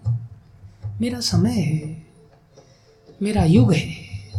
ठीक है, तुम्हें हम चार स्थान देते हैं। जहाँ मांसाहार होता हो, जहाँ नशा, मदिरा पान आदि होते हों, जहाँ व्यवचार होता हो, जहाँ असत्य, जुआ सट्टा आदि खेला जाता हो। महाराज, ये चार जगहों को तो ढूंढ ढूंढ के थक गया मैं। आपके नगर में कहीं दिखाई नहीं देती। और इन चार जगहों पे तो मैं कोई भी युग हो, हर समय ही रहता हूँ। लेकिन आपका ऐसा सख्त शासन है कि कोई माई का लाल ऐसा नहीं कि जो मन में भी सोच सके। सर्वत्र लोग भक्ति कर रहे हैं। मैं कहाँ रहूँ? तो बोले, कोई नहीं कर रहा तो निकल जाओ मेरे राज्य से। अरे, आपका राज्य सारी धरती पर है। कौन से राज्य में जाऊँ मैं? कोई तो जगह दो। परीक्षित महाराज ने सोचा, भगवान के भक्त ग्लैमरस वर्ण की ओर आकर्षित नहीं होते। सोना बहुत आकर्षित करता है सबको। जाओ, हम तुम्हें सोने में वास देते हैं। प्रसन्न हो गया। सोने में वास मिल गया उसको। कलयुग का प्रवेश एक तो गौ माता के माध्यम से हुआ, ध्यान तो उसके दायित्व तो हमारे कंधों पर भी है।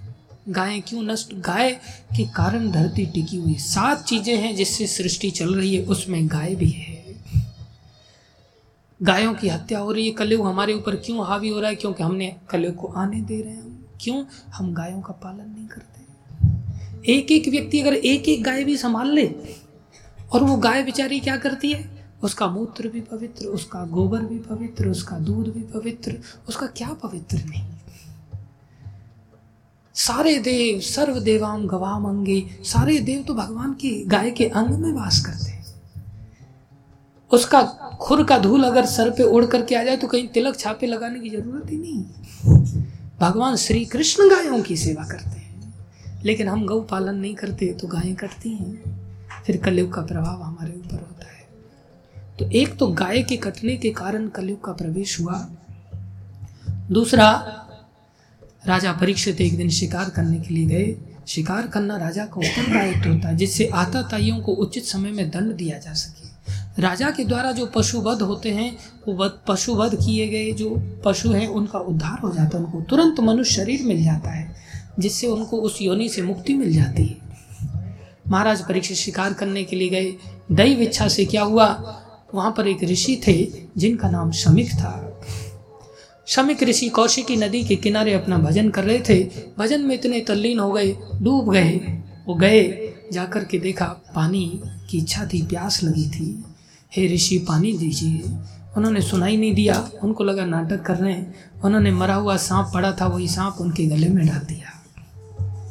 जैसे ही गले में सांप देखा, वो तो उनको तो पता ही नहीं था। उनका पुत्र श्रृंगी वो नदी में स्नान कर रहा था अपने मित्रों के साथ। एक मित्र आया, वो देख करके गया, अरे, इनके पिताजी के गले में सांप पड़ा हुआ बेचारे समाधिस्थ थे वापस जाकर के बोला, तेरे पिता के गले में किसी ने सांप डाल दिया। सुना है कोई राजा आया था? अच्छा इन राजाओं की हिम्मत तो देखो। इन राजाओं को क्षत्रियता का मद आ गया है, राजपाट का मद चढ़ गया है। जो भी धूर्त राजा था, मैं उसको यहीं से शाप देता हूँ। तुरंत जल लेकर के शाप दिया। आज से सातवें दिन तक्षक नाग आकर के उसको डस लेगा, उसकी मृत्यु हो जाएगी। शाप दे दिया। दौड़ के आया, देखा पिताजी के गले में सांप पड़ा हुआ है। भयभीत तो होकर के छोटा सा बालक था ज़ोर ज़ोर से चिल्लाने लगा, रोने लग गया। घबरा गया ना? रोने लग गया। रोने की आवाज़ सुनकर के पिताश्री की समाधि छूटी। देखा, अरे, उठा करके उन्होंने सांप को बाहर फेंक क्यों रो रहे हो? आपके गले में सांप डाला। तो क्या हो गया? इसमें क्या आफत आ गई? मरा हुआ ही था ना? लोग तो मदारी लोग ज़िंदा डाल देते। मरा हुआ था सुना है कोई रहा अब चिंता मत मैंने श्राप दे दिया।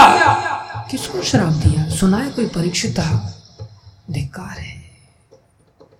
दुखी हो गए। हे प्रभु, रक्षा करो। इस बालक की रक्षा करो। वो तो भगवान के परम भक्त है। मूर्ख बालक, तुमने कैसी धूर्तता किया? तुम ब्रह्म तेज का दुरुपयोग कर बैठे। उसी समय से ब्राह्मणों की शक्ति खत्म हो गई। अन्यथा पहले बालक भी शाप दे सकता था। पीढ़ी दर पीढ़ी ब्रह्म तेज आया करता था, योग्यता के आधार पर। दूसरा, कलयुग का प्रवेश ब्राह्मणों के भ्रष्ट हो जाने से हुआ। एक गाय की हत्या के कारण, एक ब्राह्मणों के भ्रष्ट हो जाने के कारण। उसने दुरुपयोग किया। भगवान से प्रार्थना करने लगी, क्योंकि सोच रहे हैं, परीक्षित तो बदला लेना नहीं चाहेंगे, परीक्षित तो इतने बड़े राजा हैं। भक्त हैं भगवान के। भगवान के भक्त होते ही ऐसे कैसे होते हैं? भगवान के भक्त होते हैं। तिरस्कृता, विप्रलब्धा शब्दा क्षिप्ता हतापि ना तस्य प्रतिकुर्वन्ति। तद भक्ता प्रभवो अभी। भगवान के भक्त कैसे होते हैं? जिनका तिरस्कार किया जाए तो भी बदला नहीं लेते। अपमानित होने पर। विप्रलब्धा, कोई उनको ठग ले तो भी बदला नहीं लेते। शब्दा जिनको कोई शाप दे दे तो भी बदला नहीं लेते। क्षिप्ता, जो उनको किसी घातक हथियार से उनका गाली गलौज, क्रोध आदि करे तो भी बदला नहीं लेते। हतापि, जान से मारे जाने पर भी बदले की भावना नहीं रखते। परीक्षित अगर इसको शाप दे दें बदले में तो अच्छा हो जाए, लेकिन परीक्षित शाप नहीं देंगे, वो तो बहुत बड़े वैष्णव हैं और उनकी वजह से ही कलयुग का असर नहीं हो रहा था। ये तो पता नहीं, ये कैसा सबसे भयानक घटना घटित हो गई। अब एक ही काम कर सकते हैं, राजा परीक्षित को सूचित कर सकते हैं। राजा परीक्षित को जाकर के सूचित किया। महाराज परीक्षित इधर आकर के दुखी हो रहे थे, सोच रहे थे, ये मुझसे ऐसी भूल कैसे हो गई? वास्तव में वैष्णवों से ऐसी भूल हो भी नहीं सकती। लेकिन ये भगवान की इच्छा थी पीछे। और क्या सोच रहे हैं? मुझे कोई दंड मिल जाए तो अच्छा हो जाए। सूचना मिली, आज से सातवें दिन आपको तक्षक नाग आकर के काट लेगा। प्रसन्न हो गए। जय हो प्रभु। मैं इस संसार के जंजाल में अटका हुआ था। आसक्ति में पड़ा हुआ था। ये तो बहुत बड़ी कृपा हो गई मेरे ऊपर। मुझे विरक्ति का रास्ता मिल गया।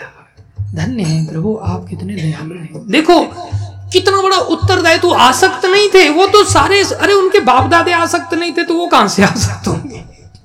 वो तो भक्ति का प्रचार करने के लिए घर में थे राजपाठ चला रहे थे। हम तो प्रचार का ढोंग करने के लिए घर में चिपके रहते हैं। सोचते हैं, हम छोड़ देंगे समाज में क्या संदेश जाएगा? बड़े संदेश की चिंता है। प्रभुपाद जी ने छोड़ा तो क्या संदेश गया? अच्छा ही संदेश गया ना। संसार से चिपकना लक्ष्य नहीं होना चाहिए। त्याग सीखना चाहिए। त्याग नहीं कर पा रहे तो घर में रह के भक्ति कर कोई दिक्कत नहीं। श्रेष्ठ वस्तु जो है वो है। बुरी लगे किसी को तो अलग बात है, लेकिन जो भागवत कह रही है, वही हम बातों को बता रहे हैं। परीक्षित महाराज प्रसन्न हो गए।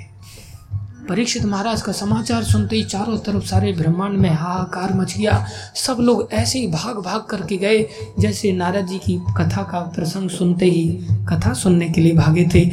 ऐसे ही सारे ब्रह्मांड के ऋषि, मुनि, देवी, देवता सब दौड़ पड़े। राजा परीक्षित, इतने महान धर्मात्मा, इतने महान भक्त, इतने वैष्णव, भाई अब संसार छोड़ के जाएँगे। ऐसे वैष्णवों का सानिध्य पाया जाए। आ गए, घेर लिया। गंगा किनारे आ गए राजा परीक्षित सब छोड़ करके पूछने लगे, क्या करना चाहिए? इतनी देर में क्या हुआ? सुखदेव गोस्वामी का आगमन हुआ। ये सुखदेव गोस्वामी कैसे थे? इतने विरक्त कोपिन भी धारण नहीं करते थे। नग्न अवस्था में साक्षात श्री कृष्ण की तरह सौंदर्य था, आकर्षण अद्भुत था। लेकिन मूर्ख लोग तो समझते नहीं। और आकर्षित हो भी जाए तो भी दिखाएँगे ऊपर से ऐसे जैसे हम आकर्षित नहीं। सुखदेव गोस्वामी गाँव से गुजर रहे हैं, उनको तो पता ही नहीं रहता था। निरंतर भागवत के श्लोकों का, अठारह हज़ार श्लोकों का उच्चारण करते रहते थे, जैसे हम जब करते रहते हैं। जा रहे हैं, कुछ बच्चे लोग उनके ऊपर कचरा फेंक रहे हैं, कुछ स्त्रियाँ आकर्षित होकर उनके पीछे पीछे भाग रही हैं, उनको गालियाँ दे रही हैं। आकर्षण के कारण पीछे पीछे भाग रही हैं। ऊपर से दिखा रहे नहीं, देखो धूर तो आ गया, देखो नंगा बाबा आ गया, नंगा बाबा आ गया। जैसे कोई गाँव में बंदर ना देखा हो, बच्चे लोग बंदरों को देख करके कैसा उत्पात मचाते हैं, लंगूर को देख कर हे हे हे हे, ऐसे मचाते हुए जा रहे हैं। कचरा फेंक रहे हैं उनके ऊपर, गाली दे रहे हैं, थूक रहे हैं। शौदे गोस्वामी को कोई आजारी नहीं है। वैष्णव ऐसे होते हैं कि उनको फूलों की माला पहनाओ तो भी हृदय ऐसा ही। और उनको गाली दो तो भी हृदय ऐसा ही है। वो वैष्णव है। गाली नहीं तलवार लेकर के गला काटने के लिए आ जाओ ना तो भी हृदय ऐसा ही ऐसा सोचता है, अरे, ये तो प्रभु ही तो है। ये मेरे ठाकुर ही तो है। वो वैष्णव है। वैष्णव को चुटकी का खेल थोड़ी ऐसे ही बन जाएँगे। हाँ प्रोसेस में है हम सभी। धीरे धीरे बनेंगे। विनम्रता लानी चाहिए। कभी अपने आप को महान नहीं समझना चाहिए। सुखदेव गोस्वामी ऐसे चले आ रहे हैं। एक सूर्य के समान तेजस्वी। बच्चे लोग चले आ रहे हैं, पीछे भागते हुए गाँव की स्त्री बालक आदि। राजा हैं, महाराज परीक्षित। जितने भी ऋषि, मुनि, वशिष्ठ आदि, पराशर आदि, मैत्रेय आदि, बहुत बड़े बड़े ऋषि, परशुराम आदि सब बैठे हुए हैं। अस्थि, देवल, नारद, भृगु चवन सब बैठे हुए हैं। सबने जैसे सुखदेव गोस्वामी को देखा, ऐसा दिखाई दिया जैसे सूर्य साक्षात रूप से प्रकट हो गए देखते ही सब अपने अपने आसनों से खड़े हो गए। इधर राजा परीक्षित भी खड़े हो गए। खड़े होकर के दंडवत प्रणाम करने लगे। जैसे ही राजा को खड़े होते हुए स्त्री और बालकों ने देखा, सब सोच में पड़े, अरे बाप, ये क्या बला है? इसके चलते तो राजा भी खड़ा हो रहा है। अब राजा को हमारे बारे में पता चल जाएगा, हम कचरा फेंक रहे थे सबको सूले पर चढ़ा दे। सब छोड़ छोड़ के वापस भाग गए। महाराज परीक्षित ने सुखदेव गोस्वामी को सिंहासन पर बिठाया और प्रश्न किया, प्रभु, मरणासन व्यक्ति को क्या करना चाहिए? और क्या सुनना चाहिए? क्या नहीं सुनना चाहिए? क्या बोलना चाहिए? क्या नहीं बोलना चाहिए? क्या स्मरण करना चाहिए? क्या स्मरण नहीं करना चाहिए? इतने प्रश्न कर दिए। सुखदेव गोस्वामी ज़्यादा से ज़्यादा जितनी देर दूध निकालते गाय का उतनी देर रुकते थे। जानबूझ के इतने प्रश्न किए, सात दिन तक ये जाए ही नहीं। इसलिए विस्तार ऊपर से भगवान श्री कृष्ण आए, उन्होंने कौन कौन सी मनोहारी लीलाएँ किया? सारी लीलाओं का आप कृपा करके विस्तार से वर्णन कीजिए। सुखदेव गोस्वामी की इस महिमा का वर्णन किया सोनक आदि ऋषियों को सूत गोस्वामी ने, और फिर बताया, वहीं पर इन सुंदर प्रश्नों का उत्तर दिया और पूछा कि धर्म क्या है? धर्म किस कहते हैं? ये अनेकों प्रश्न पूछे। इन प्रश्नों का उत्तर हम कल के दिन देने का प्रयास करेंगे। आगे सुखदेव गोस्वामी परीक्षित राजा को क्या कथा सुनाते हैं? और सूत गोस्वामी शौनक आदि ऋषियों को उस कथा के प्रसंगों में आगे कौन कौन से सिद्धांतों को क्लियर करते हैं? हमें अपने जीवन में इस बात को आप सभी समझ करके जाइए। जीवन का लक्ष्य इस कथा को सुनना है बस। और कथा से जो हम शिक्षा लें, उसको जीवन में अपनाना है। चार प्रकार की श्रोताओं की तरह हमें जीवन में भगवान नाम का आश्रय लेना है, इस कथा का आश्रय लेना है। तो तो भैया, हमारा जीवन सफल है। यही काम करने के लिए मनुष्य शरीर है, नहीं तो फिर हम धोबी के गधे हैं, जो दो वक्त की सूखी घास के लिए मर रहे हैं, जबकि हरी घास जंगल के गधे को दुनिया भर की उपलब्ध है। धोबी के गधे की तरह जीवन ना व्यतीत करें। हिरन की तरह मिराज के चक्कर में पानी ढूँढने की संसार में चेष्टा ना करें। संसार में कहीं कोई पानी की प्राप्ति नहीं होने वाली है। अपने जीवन को सीखें। आत्मदेव नामक ब्राह्मण से अपने जीवन को बुदबुदा ना बनाएँ, जो जीते हैं सिर्फ़ मरने के लिए। मच्छर ना बनाएँ, जो जीता है सिर्फ़ मरने के लिए। ये जीवन मरने के लिए नहीं है। किसी को पूछो कैसे हो, बस कट रहा है जीवन।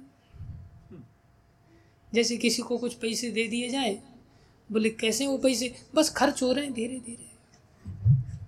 अरे वो पैसे आपको खर्च करने के लिए नहीं दिए थे, उस पैसे से पैसा बनाओ। ये जीवन एक असेट है, एक धन है। इस जीवन को खर्च मत करो, इस जीवन से शाश्वत जीवन प्राप्त करो। इस जीवन से भगवान के धाम की प्राप्ति करो।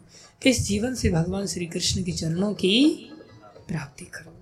इसके लिए ही ये जीवन मिला है। इसके अतिरिक्त अगर संसार में हम जो कुछ करते हैं, वो सिर्फ़ समय का नाश है और कोई फ़ायदा नहीं। इसलिए ये जीवन साधन है हमारे पास। साधन धाम मोक्ष कर द्वारा। साधन धाम मोक्ष कर द्वारा। कर द्वारा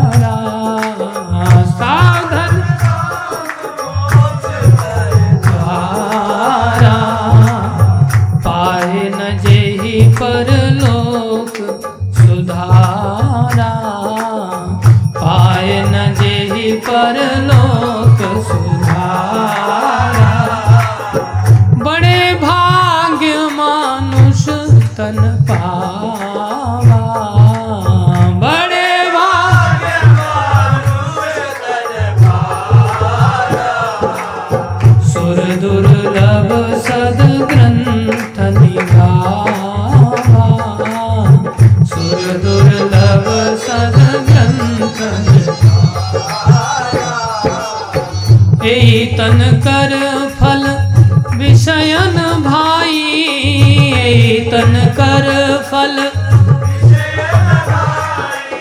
इस शरीर का फल, विषय भोग नहीं है। संसार के ये सब खेल हैं जिनमें हम अटके हुए।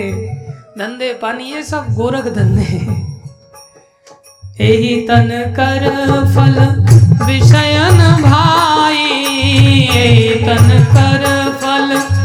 विषयन भाई। अरे, गीता में स्वर्ग लोक को कहा है, तम ते भुक्त्वा स्वर्ग लोकम विशालम।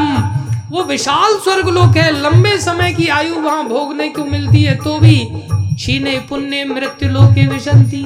थोड़े दिन का सुख है तो इस संसार का सुख कितना बड़ा है, कोई काम का नहीं।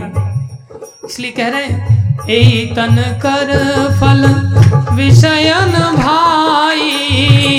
तन कर फल विषयन भाई।